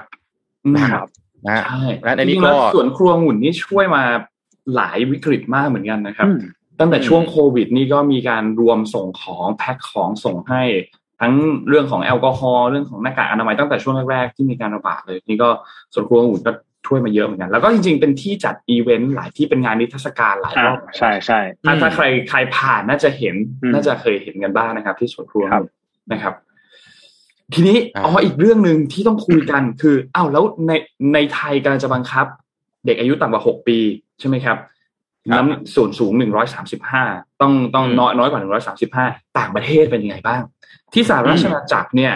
ถ้าอายุต่ำกว่าสิบสองหรือสูงน้อยกว่าร้อยสามสิบห้าต้องนั่งคาร์ซีทนะครับ หรือมันจะมีอีกอีกอีกอันหนึ่งที่เรียกว่า booster seat booster seat เนี่ยจะเหมาะกับเด็กที่อายุเริ่มเยอะละแต่ว่า เป็นเบาะที่มาเสริมความสูงเพิ่มขึ้น ให้ไอตัวสายตัว safety belt เนี่ย มันอยู่ในมันคาดกับบริเวณเอ่อไหล่บริเวณอกบริเวณกระดูกเชิงกรานให้มันอยู่ในตำแหน่งอืมที่เหมาะสมนะครับ ซึ่งมือเขาก็มือไทยังเรีต้ยอกงฮินั่งปซีดเมืองไทยเรียกฮิปซีดอ๋ออ่าโอเคอ่าซึ่งครับมันก็ยังต้องใช้นะ แม้ว่าเด็กจะอายุเยอะมากแล้วเนี่ยนะครับ ครับ ต่ำกว่า 12 ปีนั่นนะครับ ที่อเมริกาอันนี้แล้วแต่รัฐ บางที่ 8 ปี บางที่เอ่อ11 อันนี้แล้วแต่รัฐ นะครับ แต่ก็ยังต้องใช้ที่เยอรมนีเนี่ยค่อนข้างรุนแรงครับ คือต้องอายุต่ำกว่า12ต้องใช้สูงน้อยกว่า150ต้องใช้ และต้องใช้คาร์ซีทที่ได้รับการรับรองจากมาตรฐานของเขาด้วย และที่สำคัญอืมคือขึ้นแท็กซี่ ก็ต้องนั่งคาร์ซีทนะครับ เด็กอืมแท็กซี่ก็ต้องนั่งนะครับนนท์ไม่แน่ใจว่ารูปแบบเขาเป็นยังไง แท็กซี่จะมีคาร์ซีทอยู่แล้วไหมหรือตัวผู้ปกครองเอง ต้อง พกคาร์ซีทด้วยถ้าหากว่าจะต้องใช้เด็กเดินทางผ่านแท็กซี่นะครับ เพราะฉะนั้นเขาให้ความสำคัญ และกฎหมายนี้ก็ต้องประกอบกับในเรื่องของอย่างที่พี่โทมัสพูดครับ เรื่องของภาษีเรื่องของค่าดำเนินการค่าขนส่งต่าง ๆ ก็ต้องเอื้ออำนวยให้กับประชาชนในการเอ่ออยู่ภายใต้กฎหมายนี้ด้วยนะครับอืมคาร์ซีทนี่จริง ๆจำเป็นนะครับ เป็นอุปกรณ์จำเป็นสำหรับการเดินทาง แต่ว่าเป็นที่รู้กันสำหรับคุณพ่อคุณแม่ อุปกรณ์ที่แข็งแรงที่เรียกว่าถ้าคุณมีคาร์ซีทอุปกรณ์ที่แข็งแรงที่สุดรองจากนั้น ก็คืออ้อมกอดของพ่อของแม่ คือคุณพ่อคุณแม่หรือผู้ใหญ่เนี่ย ตัวเองใส่ seat belt ไว้นะครับ แล้วลูกเนี่ยให้ตัวเองกอดเอาไว้ อันนี้คือ seat belt ที่ดีรองลงมาจากการใช้ seat beltนะครับอืมเพราะฉะนั้นเนี่ยจริง ๆ แล้วเนี่ยอาจจะต้องมีทางเลือกให้หน่อยนะ ถามว่าถ้าเกิดโดยสารสาธารณะเนี่ย อย่างแท็กซี่เนี่ย แท็กซี่ต้องพกคาร์ซีทเปล่าเออเนาะอ่านั่นเนี่ยสิ เออแล้วถ้าแท็กซี่ไม่พกคาร์ซีทแล้วทำไงฮะ ไปขึ้นรถเมล์เลยต้องขึ้นรถเมล์หรือเปล่าอืมถ้าขึ้นรถเมล์ทำไงฮะ อุ้มเอา มันปลอดภัยกว่านั่งแท็กซี่หรือยังไงครับอันเนี้ยก็เป็นคำถามเนาะใช่ อืมที่ต่างประเทศเนี่ยนนท์เล่าให้คุณเอ่อป้าเล่าให้ฟังว่า ถ้าสมมติคุณคลอดลูกอะแล้วจะรับเด็กออกจากโรงพยาบาลตอนที่จะ discharge ออกมาเนี่ย ถ้าไม่มีคาร์ซีทเนี่ยโรงพยาบาลโรงพยาบาลไม่ให้ออกนะครับ เพราะว่าอืมใช่พยาใช่บาลใช่ พยาบาลจะต้องมาสอนว่าคาร์ซีทใช้ยังไง ให้เด็กอืมนั่งลงไปตรงนั้น ต้องล็อกเด็กยังไง ติดตั้งยังไงให้เหมาะสม ถ้าไม่มีคาร์ซีทไม่ให้ออก แล้วก็มีบางที่ที่ถามว่าคุณไม่มีจริงๆสามารถไปยืมที่สถานีตำรวจได้นะครับ เพื่อเอามาใช้พาลูกออกมาก่อน สามารถที่จะทำได้เหมือนกันซึ่งมันก็จะเป็นเนี่ยแหละ มันเป็นปัจจัยต่างๆ ที่ทำให้เรื่องเนี้ย สามารถที่จะถูกบังคับใช้ทางกฎหมายได้อำนวยความสะดวกให้กับประชาชนได้ ใช่อืมโอ้เรื่องของการอำนวยความสะดวกนี่เป็นเรื่องที่สำคัญมากนะฮะ ไม่ใช่ว่าออกกฎหมายมาอย่างเดียว แล้วก็ประชาชนต้องทำตามนะฮะ มันมีหลายเรื่องอืมที่ต้อง discuss กันเยอะนะฮะ ไม่ว่าจะเป็นเรื่องของเนี่ยราคาค่าเอ่อตัวคาร์ซีทแพงมากต่างๆเนี่ยที่แพงมากฮะอืมคาร์ซีทนี่โอ้โหราคาแบบโหดร้ายมากครับคาร์ซีทเมืองไทยอะตัวแบบอืมพันปลายอะนะฮะเหยียบหมื่นแล้วครับเขารัฐบาลเขาบอกว่าอัตราการเกิดประชากรน้อยลงใช่ไหม ครับนั่นน่ะสิแบบนี้มันโอ้จะเรื่องนี้นี่คือแบบนะหนักนะต้องการให้คนเกิดต้องการให้คนมีลูก แต่ว่าอืมอะไรหลาย ๆ อย่างไม่เอื้ออำนวยให้คนมีลูกเลยนะฮะใช่คิดอย่างเดียวไม่ได้นะครับ ถ้าอยากให้คนมีลูกคิดอย่างเดียวไม่ได้นะครับ พูดอย่างเดียวไม่ได้นะครับ ต้องออกมาตรการด้วยนะครับ ต้องออกปัจกลจัยไกมันางๆต้องมา ใช่ไหมอืมเอาพี่พี่มีข่าวอีกนิดนึงนะฮะเอ่อเมตานะ แจ็คกับนนท์น่าจะตามอยู่บ้างไหมนะครับหลายคุณผู้ฟังหลายท่านก็น่าจะตามอยู่นะครับ ความเคลื่อนไหวของล่าสุดโดนฟ้อง Facebook ด้วยนะที่rebrand ตัวเองนะ เปลี่ยนเป็น Meta นะครับ ล่าสุดเขามีการประกาศลงทุนในบริษัทในทวีปเอเชียแล้วนะ เป็นบริษัทแรกนะครับ แต่ว่าอยากจะเล่าแบบนี้ก่อนนะครับ ว่าล่าสุด Meta เนี่ยเขาก็เขาทำเมตาเวิร์สใช่ไหมล่าสุดเนี่ยขาดทุนไปเกือบสามพันล้านเหรียญสหรัฐนะครับ แต่ก็ยังมั่นใจว่ากระแสนี้เนี่ยจะมาแน่นอนเขาเปิดเผยผลประกอบการล่าสุดของปี 2022 เนี่ยนะครับ ยอดผู้ใช้งานเนี่ย เพิ่มขึ้นเล็กน้อยแต่ว่าธุรกิจ Metaverse ที่มาร์คซักเกอร์เบิร์กเนี่ยโอ้โห ปั้นเองเลยนะครับ ขาดทุนไปเกือบสามพันล้านเหรียญสหรัฐนะครับ ซึ่งถือเป็นผลประกอบการในชื่อ Meta ที่ท้าทายจริง ๆ ว่าแล้วจะแล้วจะเป็นยังไงนะครับ สิ่งที่น่าสนใจนะครับ จากผลประกอบการก็คือผู้ใช้งานรายวันของ Facebook เมื่อไตรมาสที่แล้วนะครับ ลดลงเป็นครั้งแรกในรอบ 18 ปีนะครับ ประเด็นต่อมาคือในเรื่องของ Metaverse เนี่ยในมุมมองของ Mark Zuckerberg ก็มองว่า Facebook Instagram หรืออะไรต่างๆ เนี่ยมันก็จะจะไม่ได้เติบโตได้เท่ากับที่เมื่อก่อนที่เป็นมาแล้ว แต่ว่าทุกสายตาและทุกถนนเนี่ยกำลังมุ่งสู่ Metaverse นะครับ อย่างไรก็ตามเนี่ยรากฐานของ Facebook WhatsApp Instagram นะครับที่อยู่ภายใต้ Meta เนี่ยก็ยังถือว่าแข็งแรง Metaverse เนี่ยพัฒนาเออขออภัย Meta นะครับพัฒนา Metaverse ภายใต้ Reality Labs นะครับซึ่งเป็นหน่วยธุรกิจด้าน Metaverse ของ Meta เองนะครับ เฉพาะ Meta Meta Labs เนี่ยขาดทุนระดับเกือบ 3,000 ล้านเหรียญสหรัฐ แต่ทาง Meta เองก็บอกว่าการขาดทุนนี้อยู่ในอยู่ภายใต้การประเมินของ Meta อยู่แล้วนะครับ เพราะว่าเคยคาดการว่า Reality Labs ก็จะขาดทุนไปเรื่อยๆ เนื่องจากต้องสร้างแพลตฟอร์ม Metaverse เนี่ยมันจำเป็นที่ต้องใช้เงินทุนสูงสูงมากนะครับ แล้วก็มาร์คซักเกอร์เบิร์กก็ออกมาบอกว่าการทำกำไรจาก Metaverse จะยังไม่ไม่เกิดขึ้น จนกระทั่งผลิตภัณฑ์นี้จะเข้าสู่ตลาดนะครับ แล้วก็มีการปรับต้นทุนของเอ่อราคาต้นทุนของอุปกรณ์ต่างๆที่ต้องพัฒนาเพื่อเข้าไปใช้ในโลก Metaverse เนี่ยให้มันมีราคาถูกลงนะครับเมื่อนั้นนะครับ Metaverse ก็จะพร้อมสร้างผลกำไรกลับมาให้บริษัท ซึ่งทั้งหมดนี้นะครับ น่าจะเกิดขึ้นนู่นครับ2030นะครับ จะไม่เกิดขึ้นภายในระยะเวลาอันใกล้นี้แน่นอนนะครับ ทีนี้หลังจากที่เกิดเหตุการณ์แบบนี้ขึ้นนะครับ กระแสข่าวที่ออกมาจากเมตาเนี่ยค่อนข้างหลากหลายมาก หลายสื่อเข้าไปนะครับ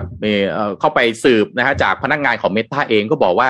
ผู้บริหารเนี่ยหมกมุ่นกับเมตาเวิร์สอย่างมากนะครับ เอกสารภายในของเมตาเนี่ยมีหลุดออกมานะครับ บอกว่าล่าสุดบริษัทเมตามีนโยบายจะชะลอการจ้างงานใหม่ ในแทบทุกฝ่าย เพราะว่ารายได้เนี่ยเติบโตช้าลงนะครับ เพราะว่ามีปัจจัยจากเรื่องของเศรษฐกิจด้วยแล้วก็สงครามด้วยนะครับ เลยจะมีการชะลอการจ้างงาน และล่าสุดเมื่อคืนนี้นะครับ มีข่าวออกมาบอกว่า Meta จะมีการคัดนะฮะคัดออฟพนักงานที่อยู่ในฝ่ายของ Reality Labs เพราะว่านักลงทุนอาจจะทนไม่ไหวกับการเบิร์นเงินเบิร์นแคชนะครับไปใช้กับการพัฒนาตรงนี้ ซึ่งยังไม่เห็นตัวเลขอย่างที่บอกไปว่าเขาคาดการว่ากว่ามันจะเกิดได้จริง ๆ อาจจะเป็นปี 2030 นะครับซึ่งล่าสุดก็ ทาง Meta เองนะฮะมีการลงทุนในเอเชียครั้งแรกนะครับ ให้กับบริษัทที่ดูแลสุขภาพจิตครับน่าสนใจมาก เข้าไปลงในลงทุนในสิงคโปร์แล้วก็อินโดนีเซียนะครับบริษัทนี้ชื่อว่า AMI AMI นะครับระดมทุนไป3ล้านเหรียญเท่านั้นเองไม่เยอะนะครับ จากการเข้าร่วมทีมทดลองผลิตภัณฑ์ใหม่ของ Meta นะครับ โดยเป็นครั้งแรกที่ Facebook เนี่ยมาลงทุนในเอเชียด้วย นะครับนอกจากนี้ก็มีหลาย ๆ กองนะครับที่เข้าไปร่วมลงทุนในเอมี่นะครับเอมี่เนี่ยเป็นแพลตฟอร์มที่ให้การสนับสนุนด้านการดูแลสุขภาพที่เป็นส่วนตัวและเข้าถึงได้สำหรับพนักงาน โดยเน้นเรื่องของสุขภาพจิต ใช้ระบบการจับคู่กับโค้ชนะครับโดยใช้การวิเคราะห์คำตอบเมื่อมาสมัครใช้บริการ แล้วเขาก็จะไปวิ่งหาที่ปรึกษาหรือโค้ชจะมาให้คำแนะนำส่วนตัวนะครับโดยเริ่มต้นแพลตฟอร์มเนี่ยการส่งข้อความ WhatsApp สำหรับผู้สื่อสารแล้วก็ผู้ใช้บริการ และผู้ให้การสนับสนุนเอมี่เนี่ยกล่าวว่า โค้ชก็พร้อมที่จะให้บริการตลอดเวลา โดยไม่ต้องนัดหมายนี่คือข้อดี เพราะว่าเวลาบางทีเราดาวๆนะแจ็คนนเวลาที่เราดีเพรสเนี่ยบางทีไม่เลือกเวลาบางทีเที่ยงคืนตีหนึ่งตีสองนอนไม่หลับช่วงเวลาแบบนั้นไม่รู้จะทํำยังไง ก็เนี่ยฮะส่งข้อความเข้าไปใน WhatsApp แล้วก็จะมีการจับคู่เกิดให้เกิดเกิดขึ้นนะครับเอมี่เนี่ยถูกต่อตั้งเมื่อต้นปีนี้เท่านั้นเองนะครับ โดยจัสตินทิมนะครับซึ่งเป็นหนึ่งในสมาชิกของ Forbes 30 Under 30 Asia นะครับ ร่วมกับวิศวกรจาก Amazon นะครับ โดยที่ทั้งสองคนเนี่ยกำลังหาวิธีการที่จะทำให้ปัญหาเรื่องของสุขภาพจิตของผู้คน ซึ่งปัจจุบันนี้ก็ต้องยอมรับตามตรงนะนะฮะว่ามันข่าวแต่ละข่าวหรือว่าความเป็นไปในปัจจุบันนี้มันทำให้สุขภาพจิตเราถูกทำลายได้ง่าย ๆ นะครับ ก็น่าสนใจมากๆว่าแพลตฟอร์มแบบนี้จะเข้ามาช่วยแก้ปัญหาให้ผู้คนได้หรือเปล่า แล้วก็ Meta เข้าไปลงทุนในนี้เนี่ย คงไม่ได้ลงทุนแล้วก็อยากจะได้ เอ่อเอ่ออะไรนะรายได้มากขึ้นเฉยๆแต่คงต้องมองเห็นแล้วว่าในอนาคตแพลตฟอร์มแบบนี้ที่มาช่วยเรื่องของสุขภาพจิตของผู้คนเนี่ยน่าจะมีความจำเป็นมากๆสำหรับคนที่เข้าไปใช้ชีวิตอยู่ในโลกของ Metaverse นะครับ อืมมีน่าสนใจฮะอืมอะครับ มีปิดท้ายกันด้วยข่าวอะไรไหมครับมีปิดท้ายนิดนิดนิดเดียวครับ เมื่อคืนสเปอร์ชนะสามศูนย์นะโอ้โหในนอตวันดอนดาร์บี้ แต่ก็ยังอยู่นานๆทีอันดัเขาบต่ำกว่นานๆทีเขาเสียงดังเลยนะฮะนนท์เขานานๆทีเสียงดังเลยนะฮะยังอยู่อันดับหลังจากต่ำกว่าอยู่ดีนะฮะแต่ว่าสามศูนย์ครับครับแค่นั้นแหละฮะโอเคแนั้นฮะอยากพูดแค่นั้นยินดีด้วยเอ้ยนี่เรื่องเลือกตั้งผู้ว่านี่เป็นไงบ้างคะเนี่ย ตอนนี้นี่มีเหมือนโพลอัปเดตบ้างไหมฮะนี่ล่าสุดเขาบอกว่า เออเขาส่งตัวใบเขาเรียกว่า ใบกา ใบกา ตัวเขาเรียกว่าอะไรนะ บัตรเลือกตั้ง บัตรเลือกตั้ง เรียบร้อยแล้ว บัตรเลือกตั้งเนี่ยผลิตออกใบมากาเสร็จเรียบร้อยนึกชื่อไม่ออกใบกาบัตรเลือกตั้งเนี่ยเรียบร้อยแล้ว พร้อมแล้วสำหรับการเลือกตั้งที่จะเกิดขึ้นในวันที่ 22 นี้ครับอืมครับใกล้วันเคียงที่เข้ามาเรื่อยๆยี่สิบสองเนาะอ่า ก็ทุกท่านก็ต้องเตรียมตัวกันให้ดีนะฮะเราไม่ได้เลือกเอ่อไม่ใช่เรา คนกรุงเทพไม่ได้เลือกตั้งกันมาเกือบเก้าปีนะครับอืมอืมปีนี้คิดว่าเลือกตั้งแล้วแม่จะเป็นยังไงน่าน่าสนใจจริง ๆ แต่ละนี่ท่านถ้าเลือกออกมาครับเขาจะมีสตอรี่ของตัวเองนะครับ อืมอะไรฮะนนท์ตอนนี้นี่ถูกตรวจสอบกันหน้าดูเหมือนกันนะครับ คุณชาติชาตินี่ก็โดนนะครับ ช่วงนี้ อืมอ่าใช่ก็โดนใช่ใช่เริ่มใกล้แล้วไงอ่าถูกร้องทางด้านอ่าขแล้อวงกมทปปชเนี่ยนะครับ สอบก็เป็นเกมการเมืองเอกชน อ่า เป็นเกมการเมืองนะครับ ต้องบอกว่าไม่ใช่ประเทศไทยที่เดียวครับ ประเทศอื่นก็เป็นมุกแบบเนี้ยนะฮะพอใกล้ๆปั๊บเนี่ยมันจะมี last minute surprise นะครับอืมที่แต่ละค่ายเนี่ยเขาจะเก็บ ครับเก็บอาวุธนี้เอาไว้ใช้ในช่วงท้ายๆ ไม่ว่าจะเป็นการเพิ่มคะแนนให้กับตัวเอง หรือไปลดคะแนนฝ่ายตรงข้าม ถูกต้องครับ น่าติดตาม เพราะว่านี่ก็น่าจะเป็น last minute แล้วนะ เพราะว่าวันที่เก้าเข้าไปแล้วเออเหลืออีกเก้าวันเท่านั้นเองไม่ใช่วันที่เก้าเข้าไปแล้ว เพราะวันนี้สิบสาม13พฤษภาใช่ไหมเหลือเก้าเก้าวัวันนวันที่ยี่สิบสองนะครับ น่าสนใจมากจริงๆ ว่าจะเป็นยังไง ตอนนี้ผู้สมัครหลายท่านก็ลงพื้นที่กันรัวมากครับๆ นะฮะเรื่องเลือกตั้งเนี่ยน่าสนใจอย่างหนึ่งนะครับพี่โทมัสพี่แจ็คคือไม่มีเลือกตั้งล่วงหน้า ไม่มีเลือกตั้งนอก อืมใช่ใช่ใช่ไม่เหมือนกับตอนอืมที่เลือกตั้งสนามใหญ่นะครับ ซึ่งไม่แน่ใจว่าอันนี้มันเป็นเป็นเป็นจุดเขาเรียกว่าจุดโหว่ตรงไหนเป็นเรื่องของกฎหมายที่ไม่ได้ห้ามทำแบบนั้นทำไม่ได้ หรือเป็นช่องกฎหมายที่ไม่ได้เขียนไว้ว่าจะต้องมีก็เลยไม่มีหรือเปล่า อันนี้ไม่แน่ใจเหมือนกันแล้วก็ไม่คือพอไม่ได้เลือกตั้งผู้ว่ากทมมานานแล้วมาก เราก็เลยไม่แน่ใจว่าจริง ๆ แล้วเรื่องนี้ถูกมองว่าเป็นปัญหาไหมสำหรับคนที่ไม่ได้อยู่ที่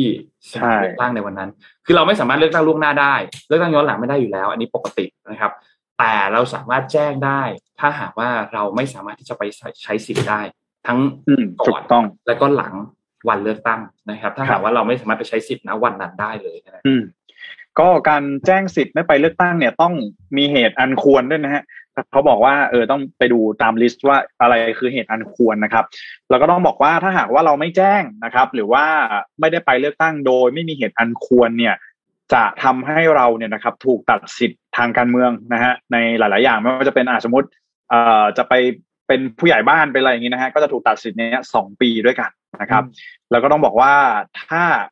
สมมุติว่า เราเลือกตั้งผู้ว่าไปแล้วนะฮะไม่มารอบนี้หรือว่ามีเหตุที่มันไม่ได้เป็นเหตุอันควรเนี่ย แล้วไปถึงปีหน้าใช่ไหมมันก็ยังไม่ครบสองปีใช่ไหมแล้วปีหน้ามีเลือกตั้งใหญ่เราไม่ไปอีกนะครับ มันก็จะนับจากครั้งล่าสุดที่เราเนี่ยไม่ไปใช้สิทธิ์เลือกตั้งนะครับ ยังไงก็ต่อไปเรื่อยอ๋อยังไงใครที่ที่จะเป็นผู้ใหญ่บ้านอะไรอย่างนี้นี่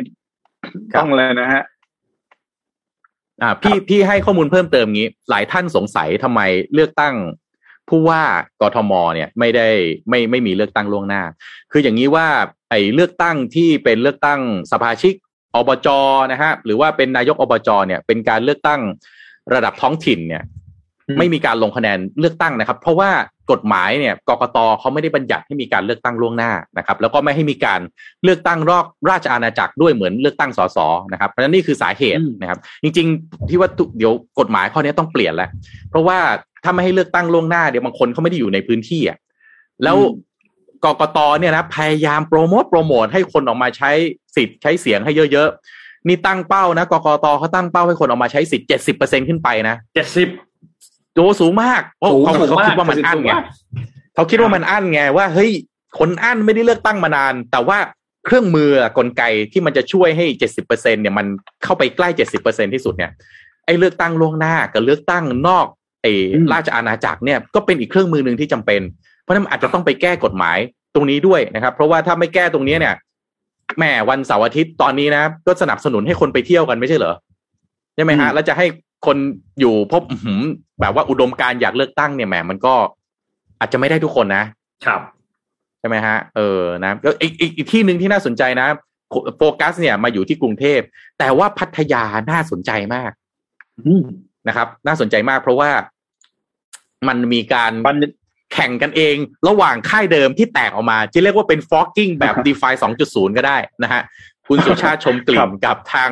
ตระกูลเอ่อคุณปลื้มเนี่ยเขาคุณแม่ปลื้มเขาใช่อือหือเขากำลังเปิดหน้าลุยกันเต็มที่เลยนะฮะ แล้วก็คุณสุชาตินี่ก็หลังๆแรงขึ้นเยอะ หลังจากที่เป็นขุนอ่าขุนพลคู่กายท่านนายกที่น่าจะยังหลงเหลืออยู่อีกไม่กี่คน นะครับครับก่อนหลาย ๆ ท่านที่เป็นขุนพลคู่กายท่านนายกนี่ก็โดนเด็ดไปทีละคนทีละคนนะครับอืมคุณสุชาติยังอยู่นะฮะ เรายังไม่เห็นโพลเนาะเราเรายังไม่ได้ดูโพลนานแล้วเหมือนกัน ในเรื่องของโพลอืมโพลผู้ว่าเนี่ยก็น่าติดตามดูน่าติดตามครับเดี๋ยวไว้ไว้สัปดาห์หน้าเราลองเอาโพลมาดูกันครับว่า ตอนนี้เป็นยังไงบ้างสัปดาห์หน้านี่จะมีอะไรโผล่มาอีกหรือเปล่าก็ไม่รู้นะฮะมีแน่นอนครับนนท์คิดว่เราต้องเตรียมแน่นนเตรียมตัวนะฮะสัปดาห์สุดท้าย Last minute นี่ต้อง surprise มีแน่ครับอะ มีมีคุณผู้ฟังถามนะฮะว่าโพลเป็นยังไงบ้างคะเอาสำนักไหนครับ จะได้หยิบมาให้ถูกนะฮะโพลพางงดีเหลือเกินๆครับนะครับโพลพังอัพนี่ปิดท้ายปิดท้ายนะครับ เกาหลีเหนือนะครับ เมื่อตอนต้นรายการผมออกออกไปบอกไปว่าอะไรนะมีผู้พบผู้ติดเชื้อหนึ่งคนล่าสุดนะฮะมีอัปเดตนะจากทีมงานนะครับ ทีมงานบอกว่าตอนนี้มี breaking news มาบอกว่าเอ่อมีเกาหลีเหนือนะครับ พบผู้ติดเชื้อรายงานผู้ป่วยโควิดใหม่นะครับ มากกว่าหนึ่งหมื่นแปดพันรายครับ เสียชีวิตหกรายครับ จากวันเดียวฮะจากจากวันวันเดียวนะฮะจากหนึ่งโอ้โหรายขึ้นไปเป็นหมื่นแปดพันรายแล้วครับแต่ว่าความเป็นจริงนะ มันไม่มันไม่ใช่ว่าไม่เคยติดนะครับ มันติดมันมานานแล้วนานแล้วเพียงแต่ว่าไม่มีข่าวออกมาเท่านั้นเองนะคครัรับบแล้วพูดก็พูดนะหมื่นแปดพันรายเนี่ยอะขออภัยด้วยความเคารพชาวเกาหลีเหนือ ต่ำกว่าความเป็นจริงหรือเปล่า อืมนะครับ อ่า นี่บ้านเราวันนี้ผู้ติดเชื้อก็เพิ่มเติมมาประมาณเจ็ดพันเจ็ดร้อยนะครับรวม ATK ด้วยอีกประมาณแปดพันก็รวมแล้วก็ประมาณหมื่นห้าหมื่นหกประมาณนี้นะครับ ตัวเลขผู้เสียชีวิตอยู่ที่ห้าสิบหกคนนะครับครับก็นี่เป็นตัวเลขล่าสุดนะครับ ที่ของประเทศไทยนะครับ ก็วันนี้น่าจะครบถ้วนไหมฮะครับครับน่าจะครบถ้วนนะครับพรุ่งนี้รอบชิงใช่ไหมครับพี่โทมัส พรุ่งนี้รอบชิงอ่าหน่อยครับ ติดตามนะฮะลิลิเวเวออร์พูลร์พูลเจอกับเชลซีเชลนะซีครับนี่เลยนะฮะพี่โทมัสเชียร์ลิเวอร์พูลนะครับพี่แจ็คโอ้โหพี่แจ็คเชียร์เชลซีนะครับ ก็โอ้โหต้องห้ามหันอันนี้เรียกว่าสายเสี่ยมนะฮะนนท์สเปอร์นี่เป็นสายเสี่ยม สายเสี่ยมครับนะครับเพราะเราไม่เราไม่ลุ้นอะไรกับเขาอยู่แล้วฮะเอารุ่นอันดับสี่ไงสเปอร์อ๋อรุ่นอันดับสี่เราไงรุ่ที่นอันดับสี่แข่งกันหนักเลยนะ เมื่อคืนชนะอาร์เซนอลไปสามศูนย์นี่คะแนนนี่บี้กันแต้มหนึ่งครับเอาพูดตรงๆนะฮะอืมตอนนี้บี้อันดับ เอ่อสี่สี่กับห้าเนี่ยเขาบี้กันสนุกกว่าอันดับหนึ่งกับสองครับครับ เพราะหนึ่งกับสองเนี่ยห่างกันคะแนนเดียวจริงก็จริงนะฮะ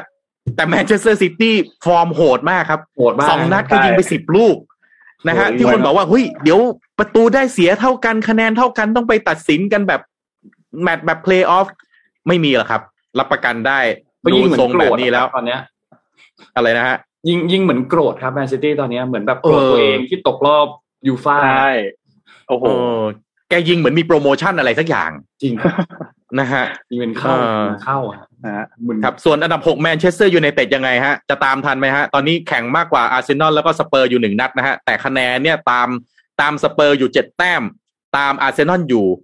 แปดแต้มอืมแล้วตัวเองแข่งมากกว่าหนึ่งนัดด้วย มีโอกาแข่สงไหมแต่นี่ไม่เออไม่ไม่ได้ลุ้นเรื่องของโควต้าท็อปโฟแล้ว โควต้ายูฟ่าเอ้าทำไมนนท์รีบตัดช้อยออกอย่างนั้นล่ะเขาเขาเขาเพราะว่าเหลือสองนัดเหลือสองนัตาดมความเป็นจริงอ่าไม่ทันแล้วใช่ไหมไม่โอ้ทันเหลือไม่ทันซะเหลือแล้วสองนัดแล้วก็ขาดอีกเจ็ดคะแนนไม่ก็เขายังไงก็ไม่ที่ทันเขาบอกว่ามีโควต้าพิเศษของยูฟ่าไง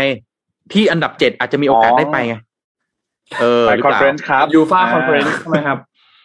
เออ ไม่รู้เหมือนกันนะอะให้เอาใจช่วยนะครับจะช่วยดูก็ครับสิ่งที่รอดูครับชาว ชาวชาวแมนยูเจอตอนนี้อยากให้มองย้อนกลับไปลิเวอร์พูลประมาณสิบปีก่อนครับ ใช่ใช่หนักใช่กว่านี้พูดอีกเรื่องจริงลิเวอร์พูลสมัยก่อนน่ะหนักกว่านี้อีก ทุกคนต้องผ่านจุดนั้นมานะฮะเป็นกำลังใจใช่ให้ครับแฟนแมนยูและแฟนบอลทุก ๆ ทีมเลยนะครับก็ครับรอติดตามกันดูครับ ปีนี้นะฮะจะเป็นยังไงฮะโค้งสุดท้ายแล้วครับอืมวันนี้ขอบคุณ SCB ครับ ผู้สนับสนุนแสนใจดีของเรานะครับ ขอบคุณ SCB มาก ๆ ที่คอย support พวกเรามาโดยตลอดนะครับ และครัขอบคุณดีน่าโทนิวครับน้ำเต้าหู้ออร์แกนิกหอมอร่อยดีกับสุขภาพให้คุณออร์แกนิกได้ทุกวันนะครับ และสุดท้ายขอบคุณท่านผู้ฟังทุกๆท่านครับ ที่ติดตาม Mission Daily Report ในทุกๆเช้านะครับ ก็ไว้เจอกันใหม่อีกครั้งหนึ่งในสัปดาห์หน้านะครับ วันนี้เราสามคนลาไปก่อนครับ สวัสดีครับ สวัสดีครับ Mission Daily Report start your day with news you need to know